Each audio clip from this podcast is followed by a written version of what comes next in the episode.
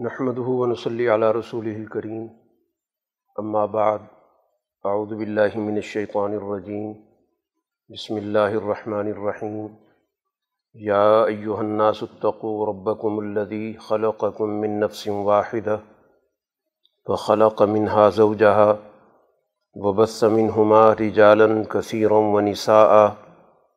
واتقوا الله الذي تساءلون به والأرحام. ان اللہ کان علیکم رقیبہ صدق اللہ العظیم صورت النساء کے چند مضامین پر بات ہوگی۔ مدنی صورت ہے۔ رسول اللہ صلی اللہ علیہ وسلم مدینہ منورہ میں ایک اعلیٰ معاشرے کی تشکیل کے عمل میں موجود ہیں۔ اس صورح کا جو بنیادی موضوع ہے، اس کا تعلق بھی اسی چیز سے ہے۔ ایک اعلیٰ درجے کا انسانی معاشرہ کن اصولوں پر تشکیل دیا جاتا ہے۔ یہ وہی اصول ہیں جو رسول اللہ صلی اللہ علیہ وسلم مدینہ منورہ میں اپنے سامنے بطور نصب العین کے مقرر کر چکے ہیں اور اسی پر آپ اس سوسائٹی کو تشکیل دے رہے ہیں۔ سب سے پہلی اور بنیادی بات یہ بتائی گئی کہ انسانی معاشرے کی تشکیل کے لیے ایک لازمی اصول ہے کہ انسانیت میں کسی قسم کی تفریق کو ملحوظ نہ رکھا جائے۔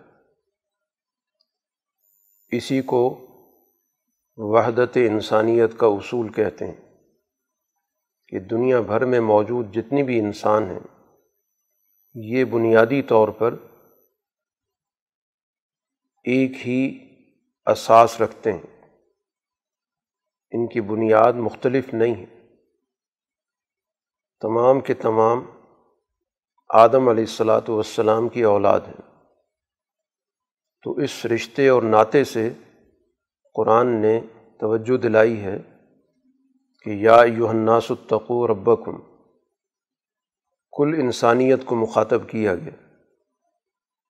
کہ وہ اپنے اس رب کے حقوق کی پاسداری کرے اور اس کے احکام کی خلاف ورزی سے بچے جس نے تم سب کو ایک جان سے پیدا کیا اور پھر اسی سے جوڑا پیدا کیا اور پھر ان دونوں سے اس دنیا میں بے شمار انسان مختلف اصناف کے وہ مرد بھی ہیں اور عورتیں بھی ہیں، ان کو پوری دنیا میں پھیلا دیے۔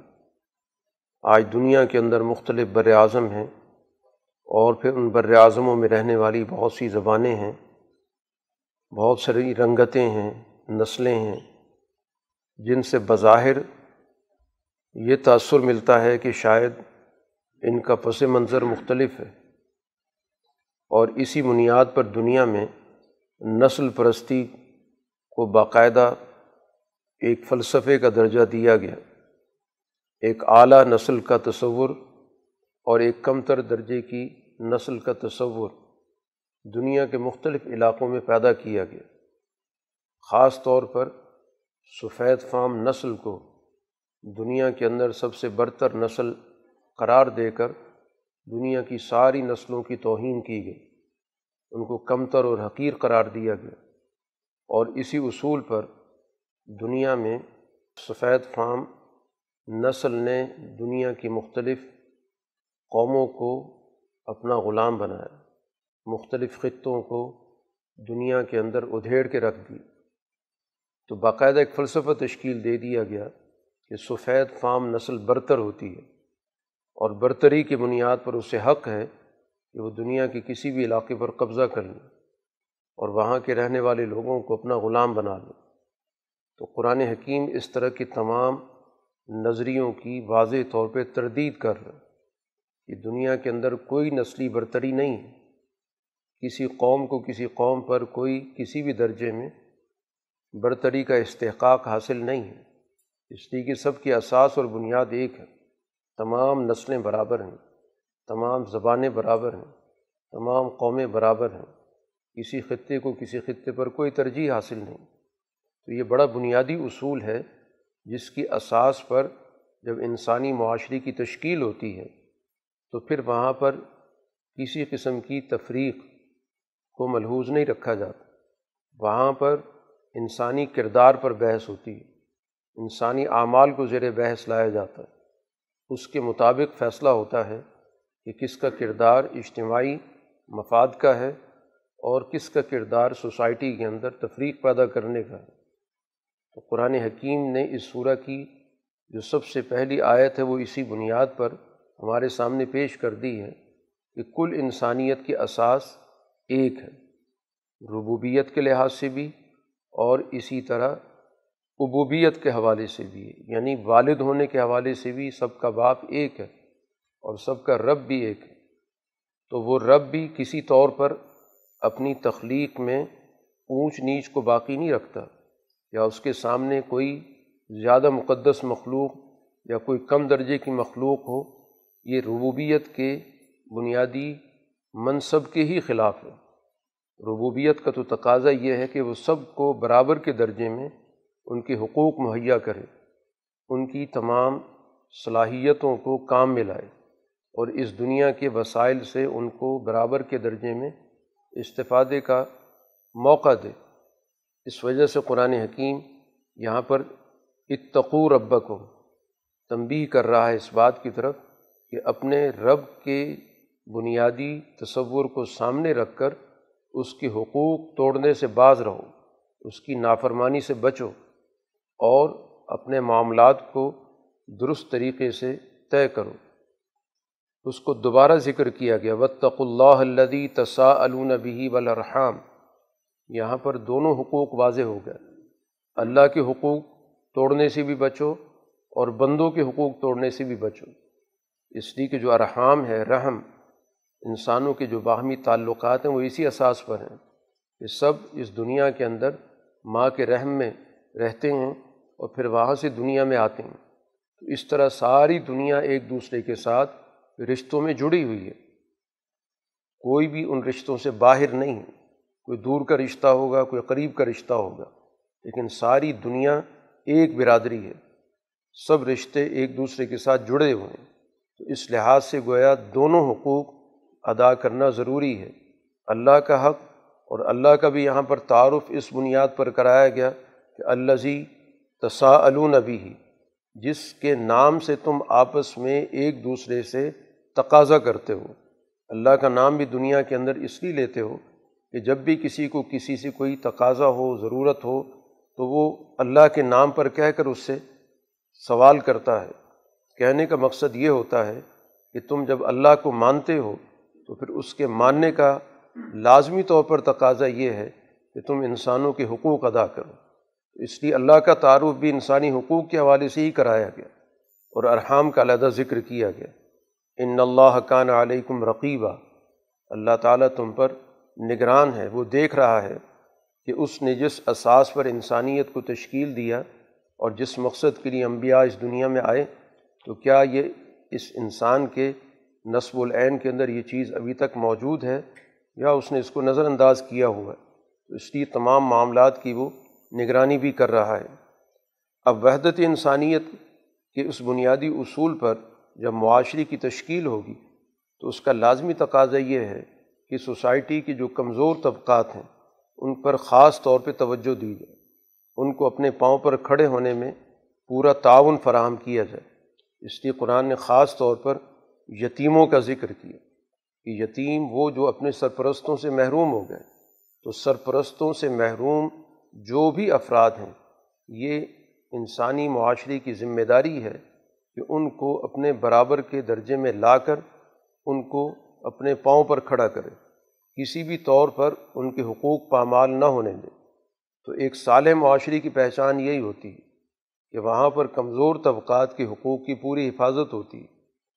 کسی بھی طور پر ان کی کمزوری سے ناجائز فائدہ نہیں اٹھایا جاتا۔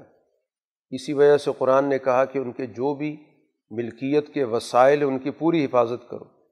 ان کے سرپرستوں کو تنبیہ کی جا رہی ہے کہ سرپرستی کے نام پر ایسا نہ کریں۔ کہ ان کے عمدہ اثاثے اپنے پاس رکھ لیں اور اپنے بیکار قسم کے اثاثے ان کے نام کر دیں۔ تو بظاہر تعداد تو پوری ہے، لیکن جو اس کی کوالٹی ہے، اس میں بڑا بنیادی فرق آ گیا کہ اچھے اثاثے اپنے پاس اور جو برے اثاثے ہیں، اس کے نام کر دیے۔ تو قانون کی نظر میں تو ہو سکتا ہے کہ وہ قابل اعتراض نہ ہو، لیکن حقیقت میں دیکھنے کی چیز یہی ہے کہ کیا واقعتاً انہوں نے ان کمزوروں کے حقوق کی حفاظت کی اور جو ان کے اپنے وسائل ان کے اپنے نام ہیں، جو ان کو اپنے سرپرستوں سے ملے، بڑوں سے ملے۔ اب نیچے تقسیم کے دوران جو اس دنیا میں اس وقت موجود سرپرست ہے، اس کا جو بھی کوئی عزیز ہے، قریبی لوگ ہیں، اب ان کا امتحان ہے کہ کیا واقعتاً وہ ان کی حقوق کی حفاظت کر رہے ہیں یا ان کی سرپرستی کے نام پر وہ اپنا دھندا چلا رہے ہیں۔ اسی طرح گویا اپنے اموال کو ان کے اموال کے ساتھ خلط ملت کر کے ضائع مت کرو کہ بسا اوقات اثاثے اکٹھے ہوتے ہیں۔ جو چیزیں استعمال کرنے کی ہوتی ہیں وہ اکٹھی ہوتی ہیں۔ تو اب وہاں پر جس کی بدنیتی ہوگی وہ اس طریقے سے ان اثاثوں پہ قبضہ کرتا چلا جائے گا اور تأثر یہ دے گا کہ ان کو ہم انہی پر خرچ کر رہے ہیں۔ تو قرآن اس کی بھی تنبیہ کر رہے ہیں کہ اس کی آڑ میں ان کے مال کو خود کھانا مت شروع کرو، یہ بہت بڑا ظلم ہوگا۔ تو بہرحال قرآن حکیم نے یہاں پر یتیموں کے مال کی سرپرستی کے حوالے سے ایک واضح رہنمائی کر دی۔ ہاں ہو سکتا ہے کہ کوئی سرپرست ایسا ہو کہ وہ خود تنگ دست ہو۔ اب اس کے لیے بہت مشکل ہوگا کہ وہ ان بچوں کی سرپرستی کرے۔ اس کو خود وہاں پر ضروریات کا مسئلہ درپیش ہوگا۔ تو ایسی صورت میں قرآن حکیم نے ان لوگوں کو اجازت دی ہے کہ اگر وہ واقعتاً تنگ دست ہیں، ان کے اپنے اثاثے سرے سے موجود نہیں ہیں اور اب بچوں کی سرپرستی بھی ان کے ذمے آ چکی ہے، تو پھر بقدر ضرورت یعنی اتنا جس سے ان کا اپنا گزر بسر ہو سکے، وہ اس میں سے لے سکتے ہیں۔ اس وجہ سے کہ وہ ان کی مینجمنٹ کر رہے ہیں، ان کا خیال رکھ رہے ہیں، ان کی دیکھ بھال کر رہے ہیں، اپنا وقت دے رہے ہیں۔ تو اس بنیاد پر اگر وہ ضرورت مند ہیں، تو قرآن نے کہا ہے کہ وہ لے سکتے ہیں۔ منکان فقیراً فلیا کل بالمعروف۔ اگر وہ واقعی ضرورت مند ہیں، تو ایک دستور کے مطابق، ایک ضابطے کے مطابق وہ اپنی ضروریات کا سامان اس میں سے لے سکتے ہیں۔ لیکن اگر وہ ضرورت مند نہیں ہیں، تو منکان غنی فلیستاف اگر ان کے اپنے وسائل خود موجود ہیں، تو اپنا ہاتھ پھر روک کے رکھیں، اس سے دور رہیں۔ پھر اس نام سے نہیں لے سکتے کہ ہم ان کو وقت دیتے ہیں، ان کا خیال رکھتے ہیں اور اس کے لیے ہماری صلاحیتیں صرف ہوتی ہیں۔ تو لہٰذا ہم ان سے کچھ نہ کچھ ایک معاوضے کے طور پر لینا چاہتے ہیں۔ اس کی اجازت نہیں دی جا رہی۔ تو صرف ضرورت کے وقت قرآن نے اس کی گنجائش رکھی ہے تاکہ ان بچوں کی سرپرستی کا معاملہ ہے۔ تو اگر ہم اس کو اس بات کی اجازت نہیں دیں گے، تو وہ اپنی ضروریاتی زندگی کے لیے اپنا کام کاج کرے گا۔ تو وہ ایسی صورت میں بچوں کی سرپرستی کا معاملہ کھٹائی میں پڑ جائے گا، ان کی دیکھ بھال کون کرے گا؟ تو اس لیے ان بچوں کے مفاد کے خاطر اس بات کی اجازت دی گئی ہے۔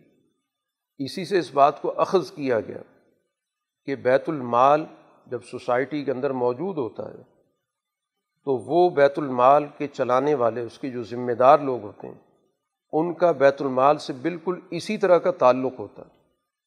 جو حکومتی وسائل ہوتے ہیں، ریاستی وسائل ہوتے ہیں، ان ریاستی وسائل سے حکومت چلانے والوں کا اسی طرح کا تعلق ہوتا اگر وہ ذاتی طور پر اپنے اثاثے رکھتے ہیں، تو پھر انہیں اجازت نہیں ہے کہ وہ ریاستی وسائل سے استفادہ کریں۔ اپنے وسائل تک محدود رکھیں۔ لیکن اگر واقعتاً ان کے پاس ضروریاتی زندگی موجود نہیں ہے اور ایک سسٹم چلانے کے لیے ان کو اپنی ساری صلاحیتیں اور اوقات صرف کرنے، تو پھر تو ظاہر ہے کہ وہاں پر ایک سسٹم کی ضرورت کے تحت، اسی ضابطے کے تحت فلیا کل بالمعروف، کہ ایک معروف درجے میں وہ وہاں سے اپنی ضروریاتی زندگی لے سکتے ہیں۔ جس طرح کہ حضرت ابو بکر صدیق رضی اللہ تعالیٰ عنہ خلافت کے منصب پر فائز ہونے کے بعد ان کو اپنا کاروبار ترک کرنا پڑا۔ وہ تو کاروبار کے لیے چل پڑے تھے۔ حضرت عمر رضی اللہ تعالیٰ عنہ نے ان کو توجہ دلائی کہ آپ کو یہ کام چھوڑنا پڑے گا کیونکہ آپ پر چوبیس گھنٹے کی ذمہ داری آ چکی ہے۔ اب اتنا وقت آپ کے پاس نہیں ہے کہ آپ اس میں سے اپنا وقت نکال کر اپنی ضروریات کے لیے کاروبار کریں۔ تو حضرت ابو بکر رضی اللہ تعالیٰ عنہ نے کہا، پھر ضروریات زندگی تو موجود ہیں، ان کو کہاں سے پورا کیا جائے گا؟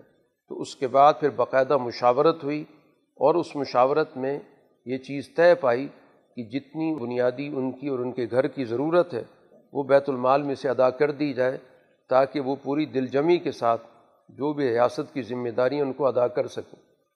اور خود حضرت بکر رضی اللہ تعالیٰ عنہ نے طے کیا کہ کم سے کم کتنی ضرورت ان کی پوری ہو سکتی ہے۔ تو یہ یہیں سے اخذ کیا گیا کہ ایک یتیم کے مال کے ساتھ اس کے سرپرست کا جو تعلق ہوتا ہے اور اس کے لیے جو قرآن نے گائیڈ لائن دی ہے، تو یہی گائیڈ لائن گویا جو ریاستی وسائل ہیں ان کے ساتھ ان لوگوں کی بنتی ہے جو ریاست کے نظام کو چلا رہے ہوتے ہیں۔ اسی ریشو کے ساتھ اور اسی نقطۂ نظر کے ساتھ ان کو ان وسائل کی حفاظت کرنی ہے۔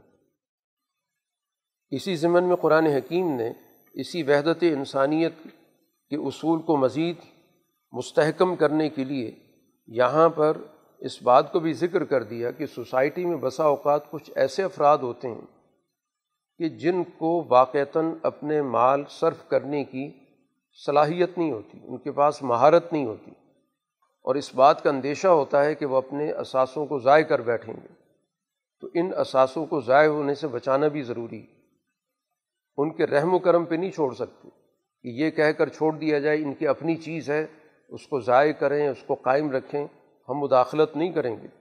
یہ نقطہ نظر درست نہیں۔ قرآن حکیم کہتا ہے، ولا تو صفحہ والم کہ اس قسم کے جو لوگ جن کے اندر معاشی سوجھ بوجھ نہیں ہے، ان کے پاس اپنے مال موجود ہیں، ملکیتیں موجود ہیں، اثاثے موجود ہیں، تو یہ اثاثے ان کے حوالے نہیں کیے جا سکتے۔ اس لیے کہ یہ جو مال ہے، قرآن نے اس کی حقیقت یہاں پر متعین کی ہے۔ التی جعل اللہ لکم قیامن یہ اثاثے جو انسانوں کے پاس ہوتے ہیں، در حقیقت معاشرے کے اندر ان کی بقا کا ذریعہ ہوتے ہیں۔ اس وجہ سے ان کو ان کے مالکوں کے رحم و کرم پر نہیں چھوڑا جا سکتا کہ جیسے چاہے ان کو ضائع کرتے رہیں۔ اس سے پتہ چلتا ہے کہ سوسائٹی کے اندر سسٹم کی یہ بھی ذمہ داری ہے کہ لوگوں کے آمدن اور اخراجات کی نوعیت پر بھی نظر رکھیں۔ اگر بے جائے اخراجات کی کوئی صورت بن رہی ہے تو اس کی روک تھام کریں۔ اور اگر ان پہ صلاحیت موجود نہیں ہے، صحیح فیصلہ نہیں کر سکتے، تو پھر ایسی صورت میں اسٹیٹ ان کی نگرانی کرے گی، اموال ان کے حوالے نہیں کرے گی، ان کی ضروریات اسی میں سے پورے کرے گی تاکہ ان کے یہ مال محفوظ رہیں۔ اس وقت تک کے لیے جب تک کہ ان کے اندر یہ صلاحیت نہ پیدا ہو جائے کہ درست جگہ پر خرچ کرنا ہے اور درست جگہ سے ان کو ہم نے خرچ کر کے اپنے منافع حاصل کرنے۔ تو اس کو قرآن کی اصطلاح میں صفاحت سے تعبیر کیا گیا کہ جو معاشی سوجھ بوجھ نہیں رکھتے، کہ وہ اپنے وسائل کو ضائع نہیں کر سکتے۔ محض اس بنیاد پر ان کی ملکیت ہے اور وہ اپنی ملکیت کے بارے میں جو چاہے فیصلہ کریں۔ گویا اسٹیٹ لوگوں کے مالی معاملات پر بھی نظر رکھتی اور کسی بھی طور پر مال کا جو ضیاع ہے، وہ سوسائٹی کے لیے نقصان دہ ہوتا۔ ہے وہ محض کسی فرد کا نقصان نہیں۔ کیونکہ یہ سارے وسائل بالآخر سوسائٹی کے فائدے میں استعمال ہوتے ہیں۔ تو اگر کوئی بھی شخص اپنے وسائل کو ضائع کر بیٹھے گا، تو وہ سوسائٹی پر کل بوجھ بن جائے گا اور سوسائٹی کو اپنے وسائل میں سے اس پر خرچ کرنا پڑے گا۔ تو اس وجہ سے وسائل کی حفاظت کرنا بھی معاشرے کی ذمہ داری ہے۔ اسی بنیاد پر وہ سوسائٹی کے سارے مالی نظام پر نظر رکھے گی اور اس کے مطابق قانون سازی بھی کر سکتی ہے تاکہ سوسائٹی کے وسائل کو محفوظ بنایا جائے۔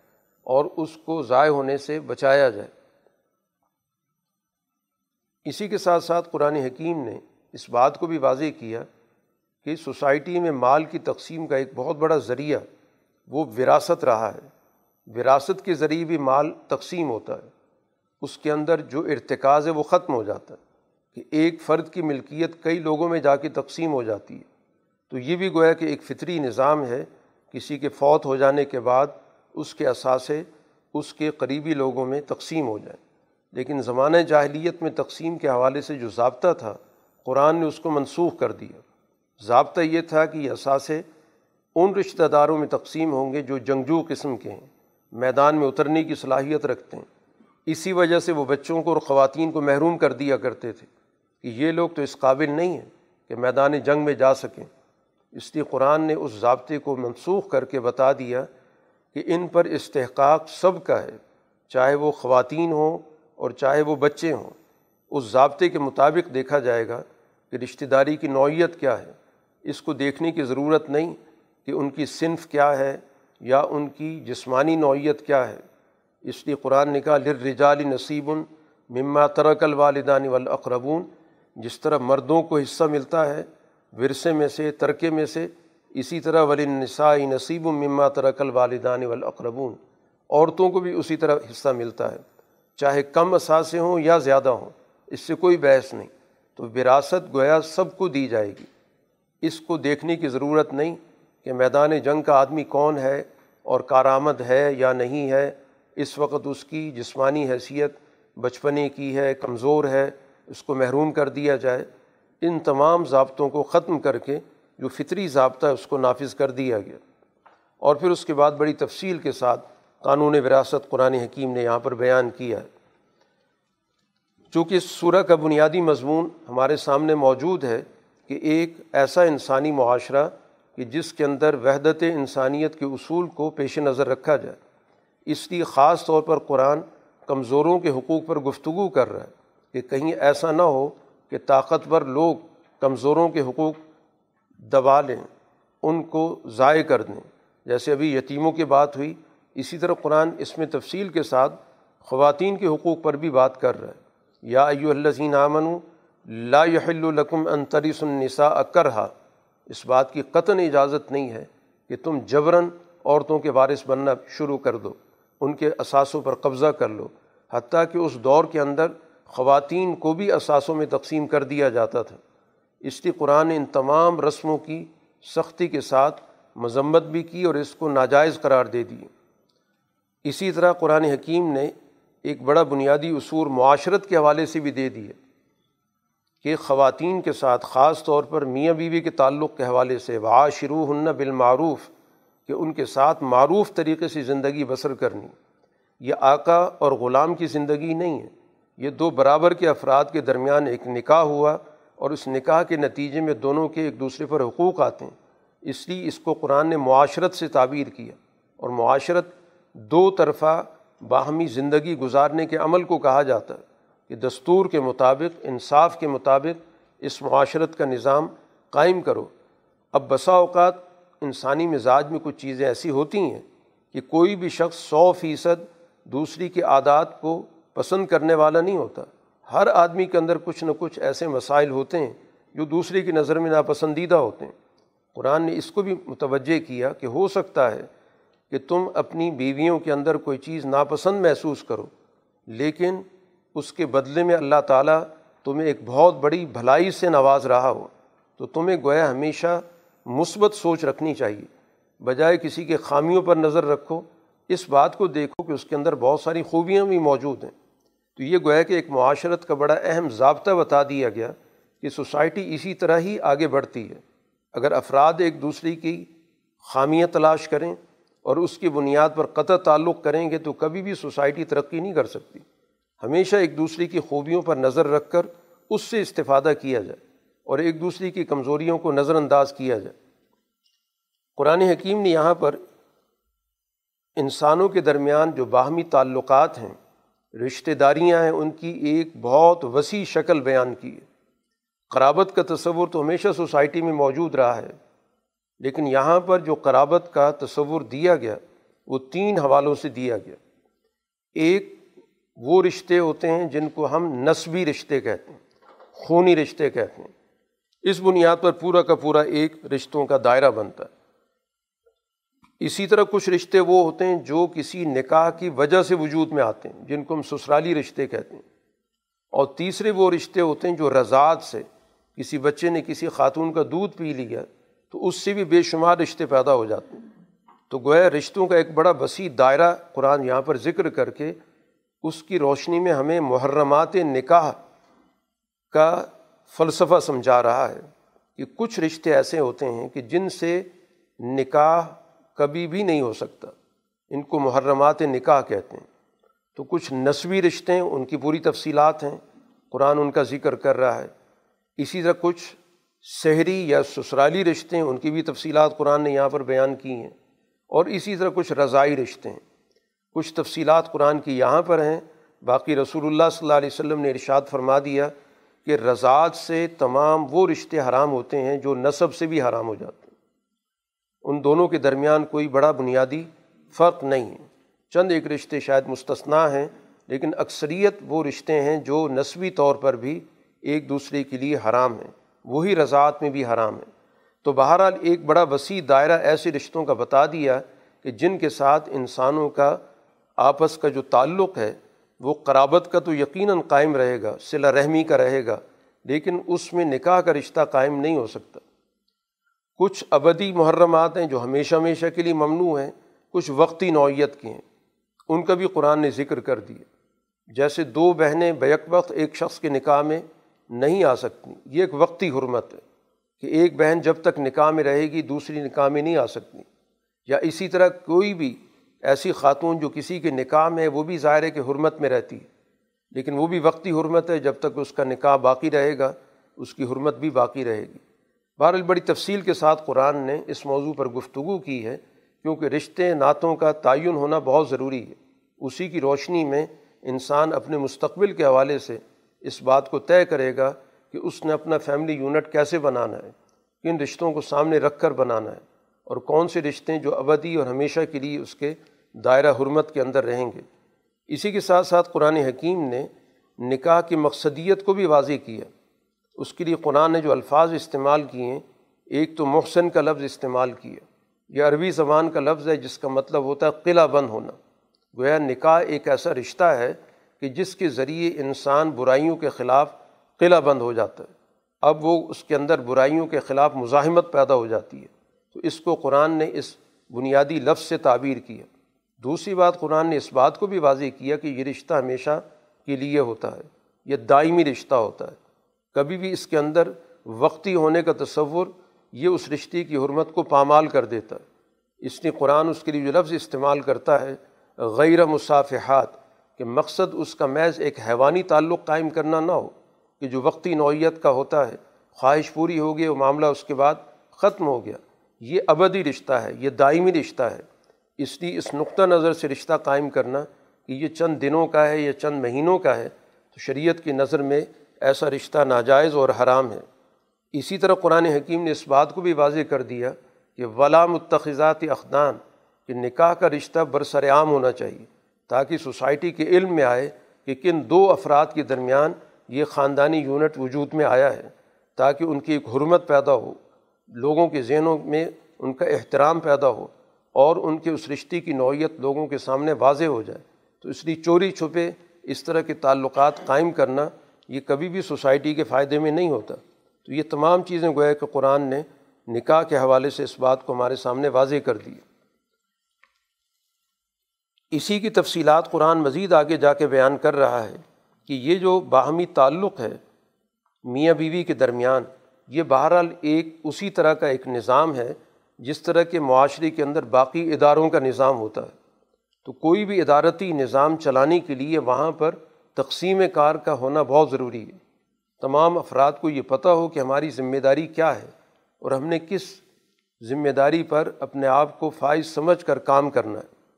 تو یہاں پر قرآن ذکر کرتا ہے، الرجال و قوام عالن نسا کہ میاں بیوی کے درمیان جو رشتہ ہے، یہ جو ادارہ ہے خاندان کا، اس میں مرد کو قوامیت دی گئی۔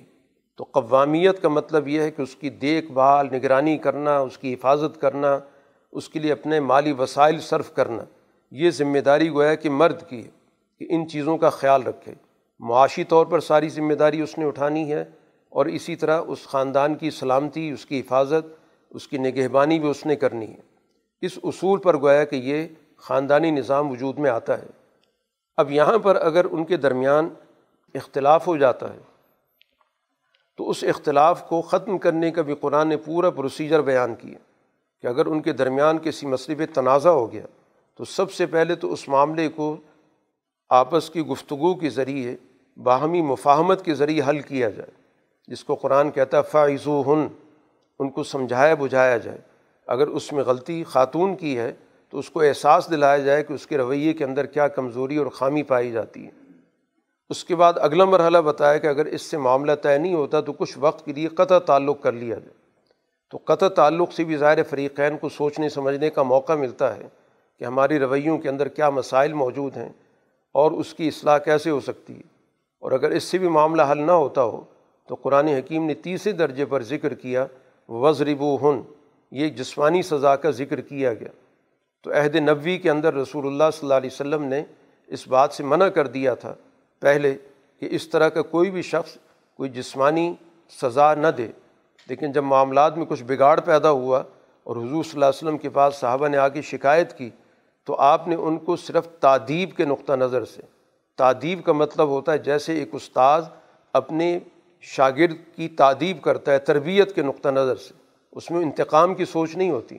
تو اگر انتقامی سوچ کے ساتھ معاملہ کیا جائے گا، تو حضور صلی اللہ علیہ وسلم نے اس کی سختی سے ممانعت کی کہ تم دن میں پٹائی کرو، مارو اور پھر اس کے بعد ان سے کام لینا شروع کر دو۔ تو یہ رویہ تمہارا درست نہیں ہے۔ تو صرف تعدیب کے نقطہ نظر سے اس ضرب کا یا جسمانی سزا کا ذکر کیا گیا۔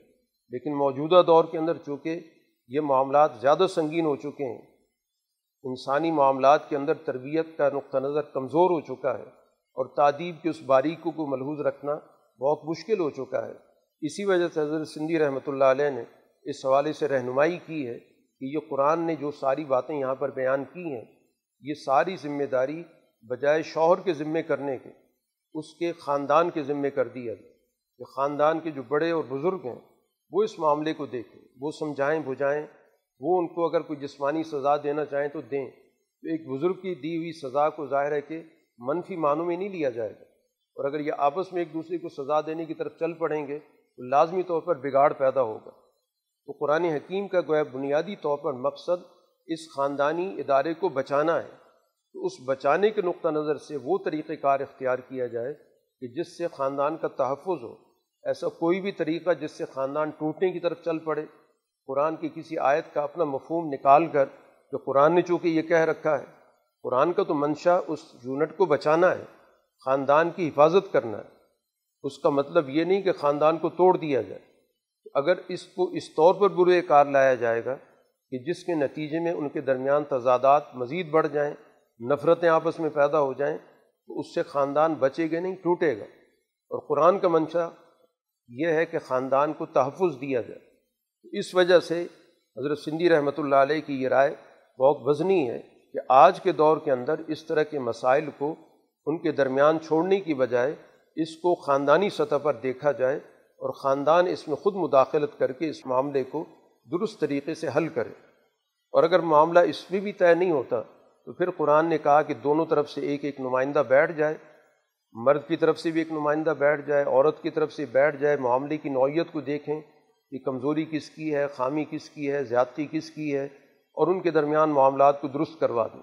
یوفق اللہ بین اگر وہ واقعتاً چاہیں گے کہ اس معاملے کو نمٹا دیا جائے، حل کر دیا جائے، تو یقیناً اللہ تعالیٰ ان کے درمیان جوڑ پیدا کر دے گا۔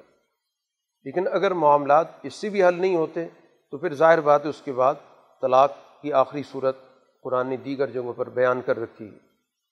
بہرحال یہ ساری تفصیلات جو قرآن بیان کر رہا ہے، اس کا بنیادی مقصود سوسائٹی کے اداروں کی حفاظت کہ سوسائٹی کے اندر تشکیل کے حوالے سے کسی بھی درجے میں کوئی مسائل نہ پیدا ہوں۔ تو یہ خاندانی نظام پر بھی گفتگو کا اصل مقصود یہ ہے کہ پورے معاشرے کی اساس ہے۔ اگر یہ اساس غلط سمت پہ چل پڑی یا اس کی صحیح تشکیل نہ ہوئی، تو پھر باقی جو ریاست کے یا سماج کے ادارے ہیں، ان کے اندر بھی لازمی طور پہ خرابی پیدا ہوگی۔ اس وجہ سے قرآن نے اس موضوع پر تفصیلی گفتگو کے بعد اس کے وسیع دائرے کا بھی ذکر کیا۔ وابد اللہ ولا تشرکو بھی شعین و بالوالدین احسان سب سے پہلے اللہ کی بندگی کا جو بنیادی تصور ہے، جو ہمارا بنیادی نصب و لین ہونا چاہیے کیونکہ تمام معاملات اس بنیادی تصور سے جڑے ہوئے ہیں۔ اگر اللہ کی بندگی کا تصور ذہنوں میں غالب ہوگا، تو پھر اسی کی باقی عملی شکلیں ہیں جو انسانی معاشرے کی تشکیل کی صورت میں ہمارے سامنے آتی ہیں۔ کیونکہ انسان کے ذہن و دلوں کے اندر اللہ تعالیٰ کا تصور موجود ہوگا کہ اس کے سامنے ہم نے جواب دہ ہونا ہے اور اس کے سامنے اپنے آپ کو پیش کرنا ہے۔ تو پھر ہر معاملے کے اندر اسی نقطہ نظر کے ساتھ اس چیز کو دیکھے گا بھی اور اس کے مطابق وہاں پر اپنا کردار بھی ادا کرے گا۔ تو یہ تو ایک لازمی نصب العین کے درجے میں قرآن اس کا ذکر کرتا ہے۔ اس کے بعد بڑی تفصیل کے ساتھ سارے انسانی حقوق کا ذکر ہے۔ وہ بالوالدین احسان سب سے پہلا انسان کا اس دنیا میں آنے کے بعد واسطہ اپنے والدین سے پڑھتا ہے۔ تو ان کے ساتھ اس نے اس نے سلوک کرنا ہے۔ پھر مزید اس کی گروتھ ہوتی ہے، بڑا ہوتا ہے۔ تو اس کے رشتہ داریوں کا ایک سلسلہ اس کے سامنے آ جاتا ہے۔ تو یہ قرابت داروں کے ساتھ حسن سلوک کا دائرہ وسیع ہو گیا۔ پھر اسی طرح اس کے بعد سوسائٹی کی کمزور طبقات کی ایک فہرست بیان کر دی گئی کہ ان سب کو سوسائٹی کے اندر اس درجے میں لانا کہ کسی کے اندر بھی احساس محرومی باقی نہ رہے۔ چاہے وہ یتیم جو سرپرستوں سے محروم لوگ ہو جاتے ہیں یا وسائل سے محروم ہو گئے کسی حادثے کے نتیجے میں۔ اور اسی طرح قرآن نے یہ ہمسائیگی پر خاص طور پر گفتگو کی ہے کیونکہ انسانی معاشرہ تمدن نام ہی اسی چیز کا ہے کہ اس میں افراد مل جل کر رہتے ہیں۔ اور مل جل کر رہنے سے ہی ہمسائیگی کا خود بخود تصور پیدا ہوتا ہے۔ کوئی قریب کا ہمسایہ ہوگا، کوئی دور کا ہمسایہ ہوگا۔ اگر اس نقطہ نظر سے دیکھا جائے تو ساری دنیا ایک دوسرے کی ہمسائیگی میں پائی جاتی ہے۔ تو اس لیے قرآن نے یہاں پر جار ذیل قربہ یعنی وہ ہمسائے، وہ پڑوسی جن سے قرابت کے کوئی رشتے ناتے ہیں اور چاہے وہ جن کے ساتھ کوئی رشتہ ناتا نہیں حتیٰ کہ قرآن نے کہا صاحب بالجم کہ جن کے ساتھ آپ کے روز مرہ زندگی کے اندر معاملات پڑتے ہیں، کچھ وقت کے لیے آپ ان کے پاس جاتے ہیں، کسی جگہ پہ آپ کام کاج کرتے ہیں، وہ کام کاج میں جن لوگوں سے آپ کا واسطہ پڑتا ہے، تو ان کے ساتھ بھی آپ کا حقوق کا رشتہ پیدا ہو جاتا ہے۔ آپ کچھ وقت کے لیے کسی کے ساتھ سفر کرتے ہیں، تو جن کے ساتھ سفر کریں ان کے ساتھ بھی آپ کا حقوق کا رشتہ پیدا ہو گیا۔ تو جہاں پر بھی انسانوں کی اجتماعیت ہوگی، چاہے وہ عارضی درجے کی بھی ہو وہاں پر بھی افراد کے درمیان حقوق و فرائض کا رشتہ موجود ہے۔ تو اس لیے قرآن نے اس کا بھی ذکر کر دیا۔ اسی طرح قرآن نے ان لوگوں کا بھی ذکر کیا جو خاص طور پر سفر کی حالت میں ہوتے ہیں۔ تو وہاں پر ان کا رشتہ ناتا چونکہ لوگوں کے ساتھ نہیں ہوتا، واقفیت نہیں ہوتی، تو ان کو بھی باقاعدہ ایک علیحدہ کیٹیگری کے طور پر ذکر کیا گیا۔ اور وہ ماملکت ایمان حکم جن کی نگرانی تمہارے ذمے ہے، جن کی دیکھ بھال تمہارے ذمے ہے تو یہ ساری تفصیل گویا کہ انسانی حقوق کی بتائی گئی کہ ان سب کے حقوق کی ادائیگی ہی معاشرے کی بنیاد کو مضبوط کر سکتی ہے۔ تو اسی بنیادی پیغام کے ساتھ جہاں سے صورت کا آغاز ہوا تھا، یہ ساری اسی کی تفصیلات ہیں کہ اللہ تعالیٰ سے جو تمہارا تعلق ہے تقوے کا اور جس نے تم سب کو ایک جان سے پیدا کیا، تو اس ایک جان سے پیدا کرنے کی یہ باقی تفصیلات ہیں جو تمہارے سامنے مختلف رشتوں، نعتوں کی صورت میں موجود ہیں۔ ان کو پورا کرنا بھی بنیادی ذمہ داری ہے۔ اب اس میں سب سے بڑی رکاوٹ کیا پیش آتی ہے؟ قرآن نے اس کی بھی نشاندہی کر دی۔ ان اللہ لا يحب من کان مختالن فخورہ یہ جو سوچ ہے، اپنے آپ کو گھمنڈ میں رکھنے کی، اپنے آپ کو برتر سمجھنے کی، دوسروں کو حقیر جاننے کی، اس سے ہمیشہ حقوق ٹوٹتے ہیں۔ کوئی بھی ادارہ اسی وجہ سے ٹوٹتا ہے کہ وہاں پر کچھ افراد اپنے آپ کو اعلیٰ درجے کے سمجھیں، وہ احساس برتری کا شکار ہو جائیں اور دوسروں کو وہ کمتر دیکھیں اور ان کو نیچ سمجھیں، حقیر سمجھیں۔ تو یہ جو رویہ ہے، اسی سے معاشرے کے اندر بگاڑ پیدا ہوتا ہے۔ کسی سے محسوس ہوتا ہے کہ شاید وہ اپنے آپ کو کسی اور مخلوق کا حصہ سمجھتے ہیں اور دوسرے لوگوں کو کسی اور نسل سے سمجھتے ہیں۔ اس لیے یہ جو بنیادی سوچ تھی کہ تمام انسان ایک برادری ہیں، ان سب کی بنیاد ایک ہے۔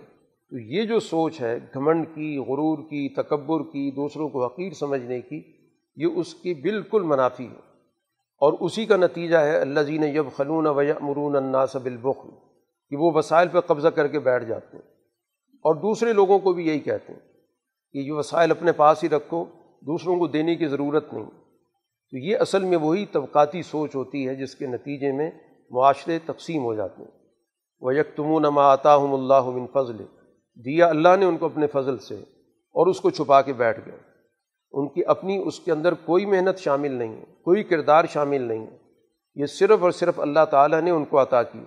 اگر وہ اپنی کسی مہارت کی بات کرتے ہیں تو یہ مہارت ان کے پاس کہاں سے آئی؟ اپنی کسی صلاحیت کی بات کرتے ہیں تو یہ صلاحیت کا خالق کون ہے؟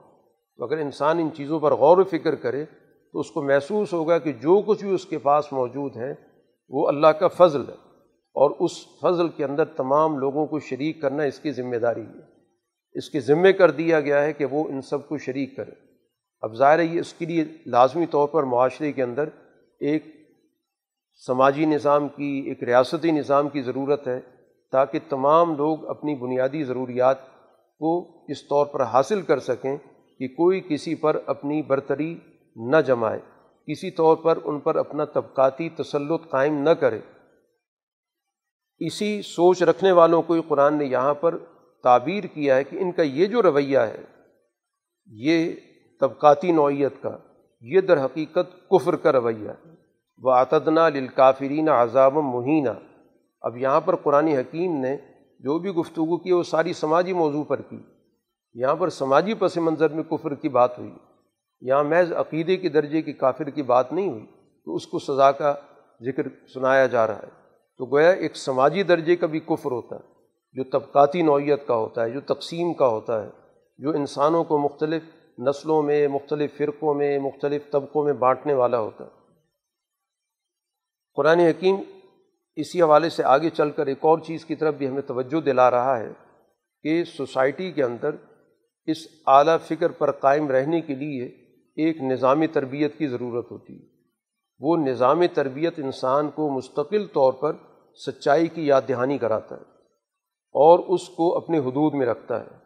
یہ جتنا بھی نظام عبادات رکھا گیا، اس نظام عبادت کا ایک مقصد یہ بھی ہے کہ اس کے ذریعے جہاں وہ اللہ کی بندگی کا ایک عمل اختیار کرتا ہے، تو اس کے ساتھ ساتھ اس نماز کے اندر وہ اللہ کا کلام بھی پڑھتا اور اللہ کے کلام کی تلاوت کا مقصد اللہ کے کلام سے آگاہ ہو کر اس کے تقاضے کو پورا کرنا۔ تو نماز در حقیقت ذریعہ بنتی رہی ہے انسان کے اخلاق کو بہتر کرنے کے لیے۔ اس طور پر کہ اس میں کلام الہی پڑھا جاتا ہے اور کلام الہی کے متعدد موضوعات ہیں۔ جہاں اس میں حقوق اللہ کی بات ہے، اس میں حقوق العباد کی بات ہے، اس میں سماجیات ہے، سیاسیات ہے، اخلاقیات ہے۔ مختلف موضوعات پہ قرآن کے آیات موجود ہیں۔ تو اس لیے ان آیات کا فہم ہونا بھی ضروری ہے۔ تو ایسی حالت میں نماز پڑھنے سے روک دیا گیا کہ جس میں ایک آدمی کو پتہ ہی نہیں کہ میں کیا کہہ رہا ہوں۔ تو اس لیے کم سے کم نماز کا شعور ہونا ضروری ہے اور نماز کے اندر جو کچھ پڑھا جا رہا ہے اس سے واقفیت ہونی چاہیے۔ کم سے کم سورہ فاتحہ کا علم تو ہمیں ہونا چاہیے جو ہر رکعت کے اندر پڑھی جا رہی ہے کہ اس میں کیا پیغام ہے اور ہم سے کیا تقاضا کیا جا رہا ہے اور ہماری کیا ذمہ داری ہے اور ہم نے کن اخلاق کو اختیار کرنا ہے۔ تو گویا فہم قرآن نماز اس کے لیے سب سے مؤثر ذریعہ ہے کہ اس کے ذریعے انسان عبادت بھی کرتا ہے، وہ نماز کا عمل بھی مکمل ہوتا ہے، اور اس کے ساتھ ساتھ قرآن کے پیغام سے بھی اس کو آگہی ہوتی ہے۔ اور یہ قرآن کا پیغام ظاہر بات ہے کہ انسان کی عملی زندگی سے تعلق رکھتا ہے، کہ اس نے اپنی عملی زندگی کو اس کی روشنی میں استوار کرنا ہے۔ زندگی کی جس شعبے سے بھی وابستہ ہے، وہاں پر اس کے ذمے جو بھی کام ہے، ذمہ داری ہے، اس نے اس کے مطابق اپنا کردار ادا کرنا ہے۔ تو فہم قرآن میں ایک تو رکاوٹ سب سے پہلے قرآن نے اس کا ذکر کر دیا، وہ بے شعوری ہے، وہ لا علمی ہے۔ ایسی کیفیت جس میں اس کو کسی چیز کا پتہ ہی کچھ نہیں کہ میرے کلمات کیا ہیں، میں کیا ادا کر رہا ہوں۔ اسی کو قرآن نے کہا کہ لا تقرب الصلاۃ وانتم سکارا، یہ جو سکر کی اور مدھوشی کی کیفیت ہے، اس حالت میں تمہیں نماز کے قریب بھی نہیں جانا چاہیے۔ جب تک کہ تمہیں یہ نہ پتہ چلے حتیٰ تعلم ما تقولون، تم کہہ کیا رہے ہو؟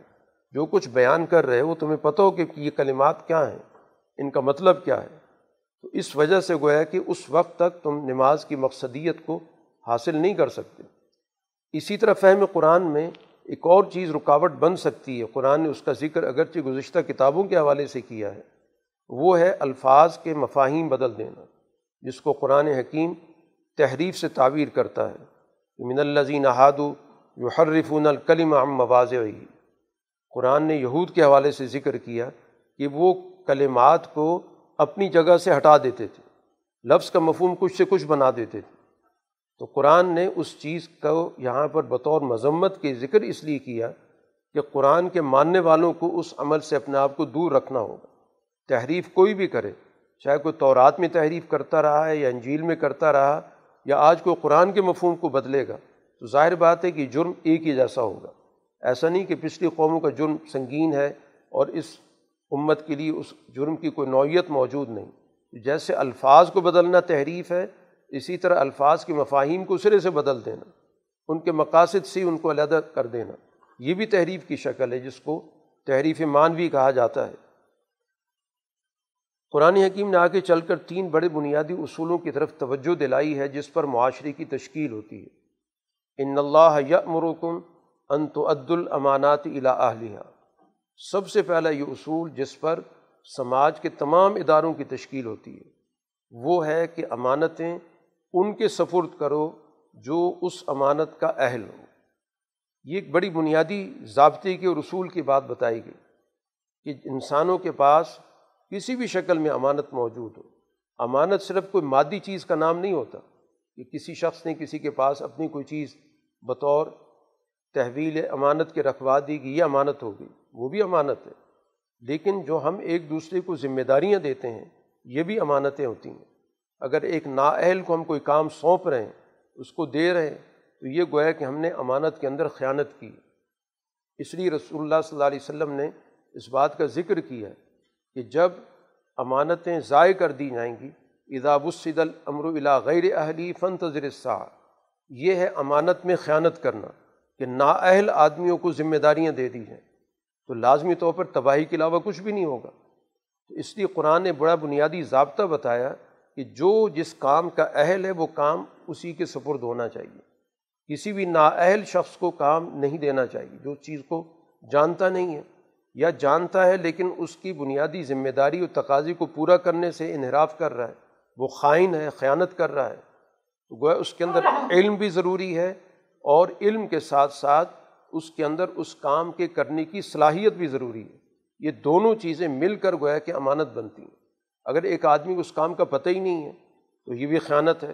کام کا پتہ ہے لیکن اس کے مطابق اس ذمہ داری کو وہ پورا نہیں کر رہا، یہ بھی خیانت ہے۔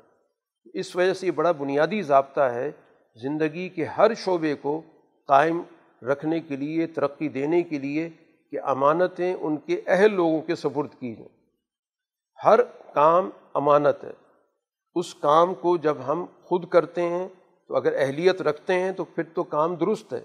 اگر اس کام کی ہم اہلیت نہیں رکھتے، محض دھونس، دھاندلی، طاقت سے اس کام پہ ہم قبضہ کر لیتے ہیں، تو یہ بھی گویا کہ ہم نے بہت بڑی خیانت کا ارتکاب کیا۔ تو اس وجہ سے ایک تو بڑا بنیادی ضابطہ یہ بتا دیا گیا کہ پوری سوسائٹی اس بنیاد پہ کھڑی ہوتی ہے۔ کہ کیا وہاں امانت کا نظام محفوظ ہے یا نہیں؟ کیا وہاں پر اس چیز کو ملوز رکھا جاتا ہے کہ جس کے اندر صلاحیت ہے اس کو وہ کام سونپا جائے؟ یا یہ اصول وہاں پر پامال ہوتا؟ ہے اور دوسرا اصول یہ بتایا گیا وہ ادا حکم تم بین الناسی انتحکم بالعدل، کہ جب بھی لوگوں کے درمیان معاملات طے کرنے ہوں تو عدل کے بنیاد پر طے کریں جہاں بھی دو افراد کے درمیان کوئی معاملہ آ گیا پھر وہاں پر فیصل عدل بنے گا۔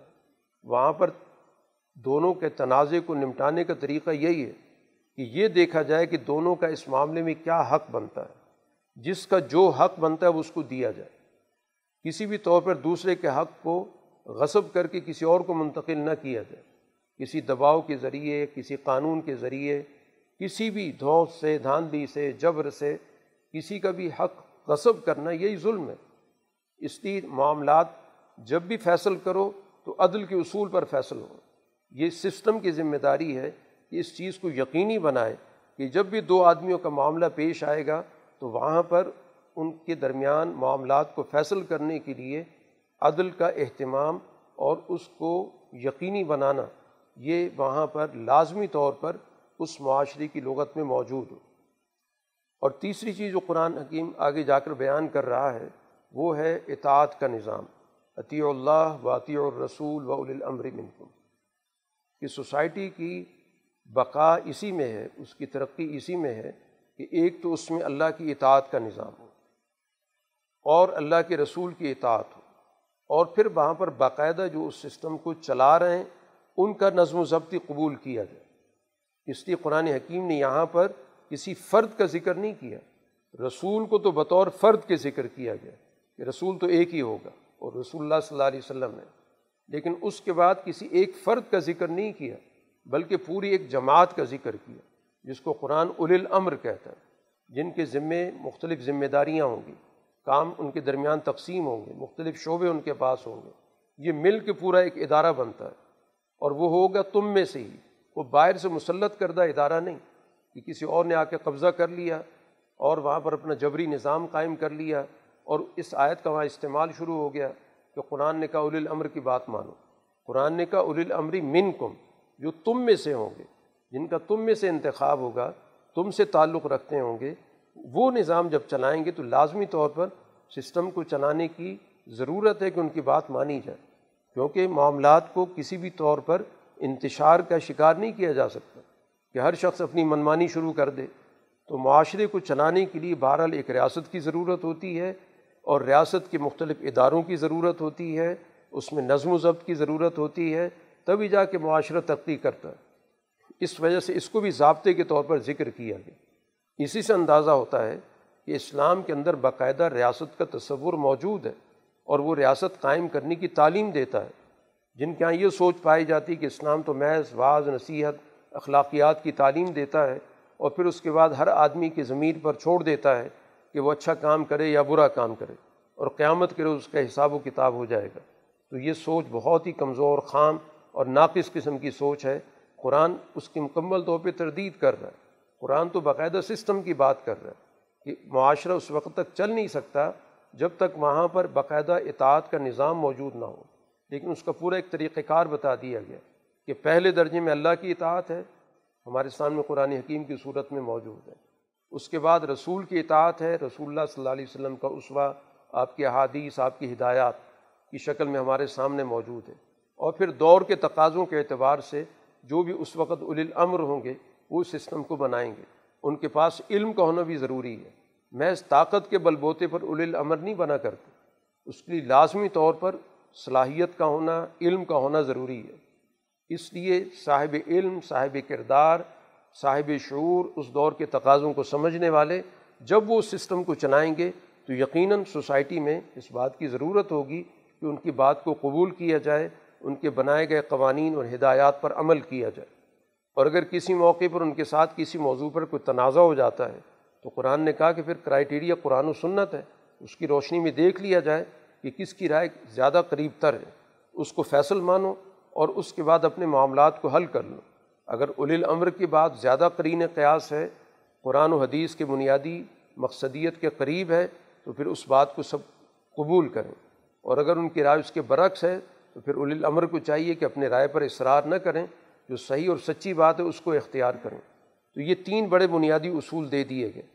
اب اس سے انحراف کو قرآن حکیم تعبیر کرتا ہے اس بات سے کہ یریدون یتحاکم و الطاغوت جب ان چیزوں کو نظر انداز کیا جائے گا تو اس کا مطلب یہ ہے کہ آپ تاغوت کی حکمرانی چاہتے ہیں کہ جس میں امانتیں پامال ہوں، جس میں عدل کی جگہ ظلم ہو اور جہاں پر نا انصافی اور نا انتشار موجود ہو، سوسائٹی کے اندر جس کے پاس طاقت ہے اس کی حکمرانی ہو، تو اگر سوسائٹی تاغوت سے جا کے اپنی فیصلے کروائے گی تو یقیناً پھر سوسائٹی کے اندر نہ امانت ہوگی نہ عدل ہوگا نہ انصاف ہوگا نہ وہاں پر استحکام ہوگا۔ تو یہ تینوں چیزیں گویا کہ سوسائٹی کی بہتری کے لیے لازمی تقاضے ہیں کہ امانت کا نظام ہو، وہاں پر عدل کا نظام ہو اور وہاں پر استحکام ہو اور یہ تینوں چیزیں تاغوتی نظام کے اندر ختم ہو جاتی ہیں۔ وہاں پر صرف ایک جبر ہوتا ہے، ایک طاقت کا استعمال ہوتا ہے اور جن کے پاس وسائل ہوتے ہیں، ان کی حکمرانی ہوتی ہے۔ تو قرآن نے اس کو کفر سے تعبیر کیا وقت امیر و یک فروبی کہ ان کو تو یہ کہا گیا تھا کہ ان چیزوں کا انکار کرنا ہے۔ دعوت وہ کرتے ہیں کہ ہم قرآن پہ ایمان رکھتے ہیں، ہم کتابوں پہ ایمان رکھتے ہیں۔ لیکن عملی طور پر جو ان کی عملی زندگی ہے، جس کا معاشرت سے تعلق ہے، جس کا معیشت سے تعلق ہے، جس کا سیاست سے تعلق ہے، وہ جا کر فیصلے تاغوت سے لیتے ہیں۔ تو تاغوت جو امانتوں کو توڑنے والا ہے، عدل کو ختم کرنے والا ہے، معاشرے کے اندر بد نظمی پیدا کرنے والا ہے، تو ایمان کے دعوے دار اگر وہاں سے جا کر فیصلے کروائیں گے یا ان کی چھتری میں رہیں گے تو ان کی ایمان کی کوئی حقیقت نہیں۔ وہ محض ایک ظاہرداری کا یا ایک رسمی ایمان ہے۔ حقیقت میں وہ ایمان کی بنیادی روح سے محروم ہو چکے ہیں۔ قرآن حکیم اسی تسلسل میں ان مضامین کو یہاں پر ذکر کر کے بتا رہا ہے کہ رسول اللہ صلی اللہ علیہ وسلم کے زمانے میں آپ کا ایک ابتدائی دور ایسا گزرا کہ جس میں آپ کو اور آپ کی جماعت کو اس بات کا حکم تھا کہ وہ کسی بھی طور پر دشمن کے مقابلے پر ہاتھ نہ اٹھائیں جس کو قرآن نے تعبیر کیا، کفو ایدیا کم تین حکم تھے کہ اپنے ہاتھوں کو روک کے رکھو واقیم الصلاح و آت الزکا کہ اپنا جو داخلی تمہارا تربیت کا نظام ہے، اس پر اپنے آپ کو قائم رکھو۔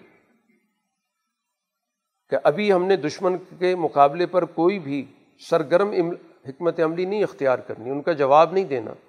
لیکن اپنے اندرونی نظم کو مضبوط بناؤ۔ اور اس کے دو بڑے بنیادی طریقے ہیں۔ ایک کو اقامت سلاد کہا گیا کہ نمازوں کے نظام کو مضبوطی کے ساتھ قائم رکھو۔ جو اس کی پوری تفصیلات ہیں، اس کے اندر جو نظم و ضبط ہے، اس میں اوقات کی پابندی ہے، اس کے اندر ایک ڈسپلن ہے، اس کے اندر ایک روحانیت ہے، اس کے اندر آپس میں سماجی تعلق موجود ہے۔ پورا جو اقامت سلاد کا ہمیں طریقۂ کار بتایا گیا۔ تو یہ تربیت کے اندر ایک بڑا مؤثر عنصر ہے۔ اور دوسرا ایتائے زکوٰۃ کہ ضروریات زندگی کے حوالے سے لوگوں کی محرومیاں دور کرو۔ ان کو اپنے پاؤں پر کھڑا کرو، ان کے احتیاج ختم کرو۔ تو اپنے اندرونی نظام کو مضبوط بناؤ۔ فی الحال ہمیں دشمن کے سامنے ہاتھ اٹھانے کی ضرورت نہیں ہے۔ لیکن یہ وقتی حکم ہے۔ لیکن جب رسول اللہ صلی اللہ علیہ وسلم مکہ سے مدینہ چلے گئے، تو پھر اس کے بعد باقاعدہ حکم دیا گیا کہ اب تمہیں کہا جا رہا ہے کہ اب دشمن کا مقابلہ کرو۔ تو یہاں قرآن نے اس کیفیت کا ذکر کیا جو کچھ لوگوں پر گزری، کیونکہ انہوں نے اپنے آپ کو اسی بنیادی چیز سے جوڑ لیا کہ ہم نے صرف یہ دو عمل اختیار کرنے، کہ ہم نماز کا اہتمام کریں اور جتنا کچھ ہم سے ہو سکتا ہے ہم اللہ کے راستے میں خرچ کر دیں۔ لیکن جو ہی ان پر جنگ کا حکم فرض ہوا، فلما کتب علیہم القتال اضا فریق منہم یکشون الناس۔ تو ایک فریق، ایک جماعت کی حالت یہ ہو گئی کہ وہ لوگوں سے اس طرح اپنے خوف کا اظہار کرنے لگی جیسے اللہ سے ڈرنا چاہیے، بلکہ اللہ سے بھی زیادہ ان کے اندر خوف ان لوگوں کا پیدا ہو گیا۔ تو قرآن نے اس کی یہاں پر مذمت کی ہے کہ یہ طریقۂ کار تو درست نہیں ہے کہ خوف تو اللہ کا ہونا چاہیے تھا، اور تمہارے اندر اللہ سے بھی زیادہ ان کا خوف پیدا ہو گیا۔ بلکہ ان کا جملہ قرآن نے یہاں پر ذکر کیا جو ان کی زبانوں پر آ گیا کہ کچھ مزید مہلت دے دی جاتی۔ لولا اخر تنا الا اجل قریب یہ ٹائم کچھ آگے کر دیا جاتا۔ یہ جو حکم ابھی تک چل رہا تھا ہاتھوں کو روک کے رکھنے کا، اسی کو بھی قائم رکھا جاتا۔ یہ ہمیں کوئی شاید قبل از وقت حکم دے دیا گیا۔ قرآن نے وہاں پر تنبی کے انداز میں کہا متا دنیا قلیل۔ دنیا میں رہنے کا سامان یا وقت یا تمہارے پاس فوائد بہت محدود ہیں اور تمہیں بعد کی زندگی کے بارے میں سوچنا چاہیے۔ اور پھر موت کا خوف اگر تمہارے دلوں پر آ گیا تو موت تو اس حالت میں بھی آ سکتی ہے، اس کا تعلق میدان جنگ سے تو نہیں ہے۔ کہ میدان جنگ میں موت آتی ہے اور گھر میں نہیں آتی، بلکہ قرآن نے کہا، بروج مشیدہ، تم بہت ہی مضبوط جسم کے قلعوں میں بند ہو کے بیٹھ جاؤ، موت نے تو آنا ہی آنا ہے۔ تو اس لیے اس کو اس کے ساتھ مت جوڑو۔ تو اس بزدلی سے نکلو، جو حکم تمہیں دے دیا گیا اس پر عمل کرو۔ اسی میں تمہاری بقا ہے۔ تو قرآن کے بتانے کا مقصد یہ ہے کہ وقتی طور پر جب احکامات آتے ہیں تو ان کو اللہ تعالیٰ کی اطاعت کے ساتھ جوڑ کر قبول کرنا چاہیے۔ ان کو اپنی خواہشات کے ساتھ قبول نہیں کرنا چاہیے۔ تو جب تک حکم تھا ہاتھ روک کے رکھنے کا، اس وقت شریعت کا ہی تقاضا تھا۔ اگر اس وقت کوئی اس کی خلاف ورزی کرتا، وہ مجرم ہوتا۔ اب صورت حال بدل گئی ہے۔ اب اس بات کا حکم دیا جا رہا ہے کہ تم باقاعدہ میدان کے اندر نکلو۔ تو اب اگر اس پر عمل نہیں کیا جائے گا تو تو اب مجرم بن جاؤ گے۔ تو اس طرح گویا کہ ذہنوں کو صاف کیا جا رہا ہے کہ اپنے ذہنوں کے اندر کوئی خود ساختہ مذہب کا تصور مت بنا کے بیٹھ جاؤ اور اس کے مطابق اپنی زندگی کو ڈھال لو اور کل حکم اس سے مختلف آ جائے تو اس پر عمل کرنا تمہارے لیے مشکل ہو جائے۔ تو اپنی بنیادی سوچ اس بات پر بناؤ کہ ہم اللہ کی اور اللہ کے رسول کی اطاعت کریں گے۔ وہ اطاعت کی جو بھی شکل ہوگی۔ اگر وہ ہمیں میدان میں جانے کی بات کہتے ہیں حکم دیتے ہیں، اس پر ہم عمل کرنا ہے۔ اور اگر وہ ہمیں کہتے ہیں کہ ہاتھ باندھ لو، کوئی مقابلہ نہیں کرنا، تو اس پر تم نے عمل کرنا ہے۔ تو اسی پر رسول اللہ صلی اللہ علیہ وسلم نے اپنی جماعت صحابہ کی تربیت کی۔ اس لیے جب ان کو کہا کہ میدان میں نکلو، وہ نکلے۔ اور جب حضور صلی اللہ علیہ وسلم نے ہدیبی میں کہا کہ ہاتھ روک لو، تو نے ہاتھ روک لیے۔ تو اسی چیز کو اطاعت کہا جاتا ہے۔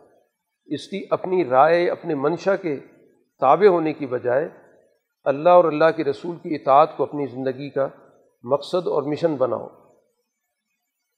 قرآن حکیم نے ایک اور بڑی اہم چیز کی طرف یہاں پہ توجہ دلائی کیونکہ موضوع وہی معاشرے کی تشکیل کا پیش نظر ہے کہ سوسائٹی کے اندر نظم و ضبط کا قیام بہت اہمیت کا حامل ہے۔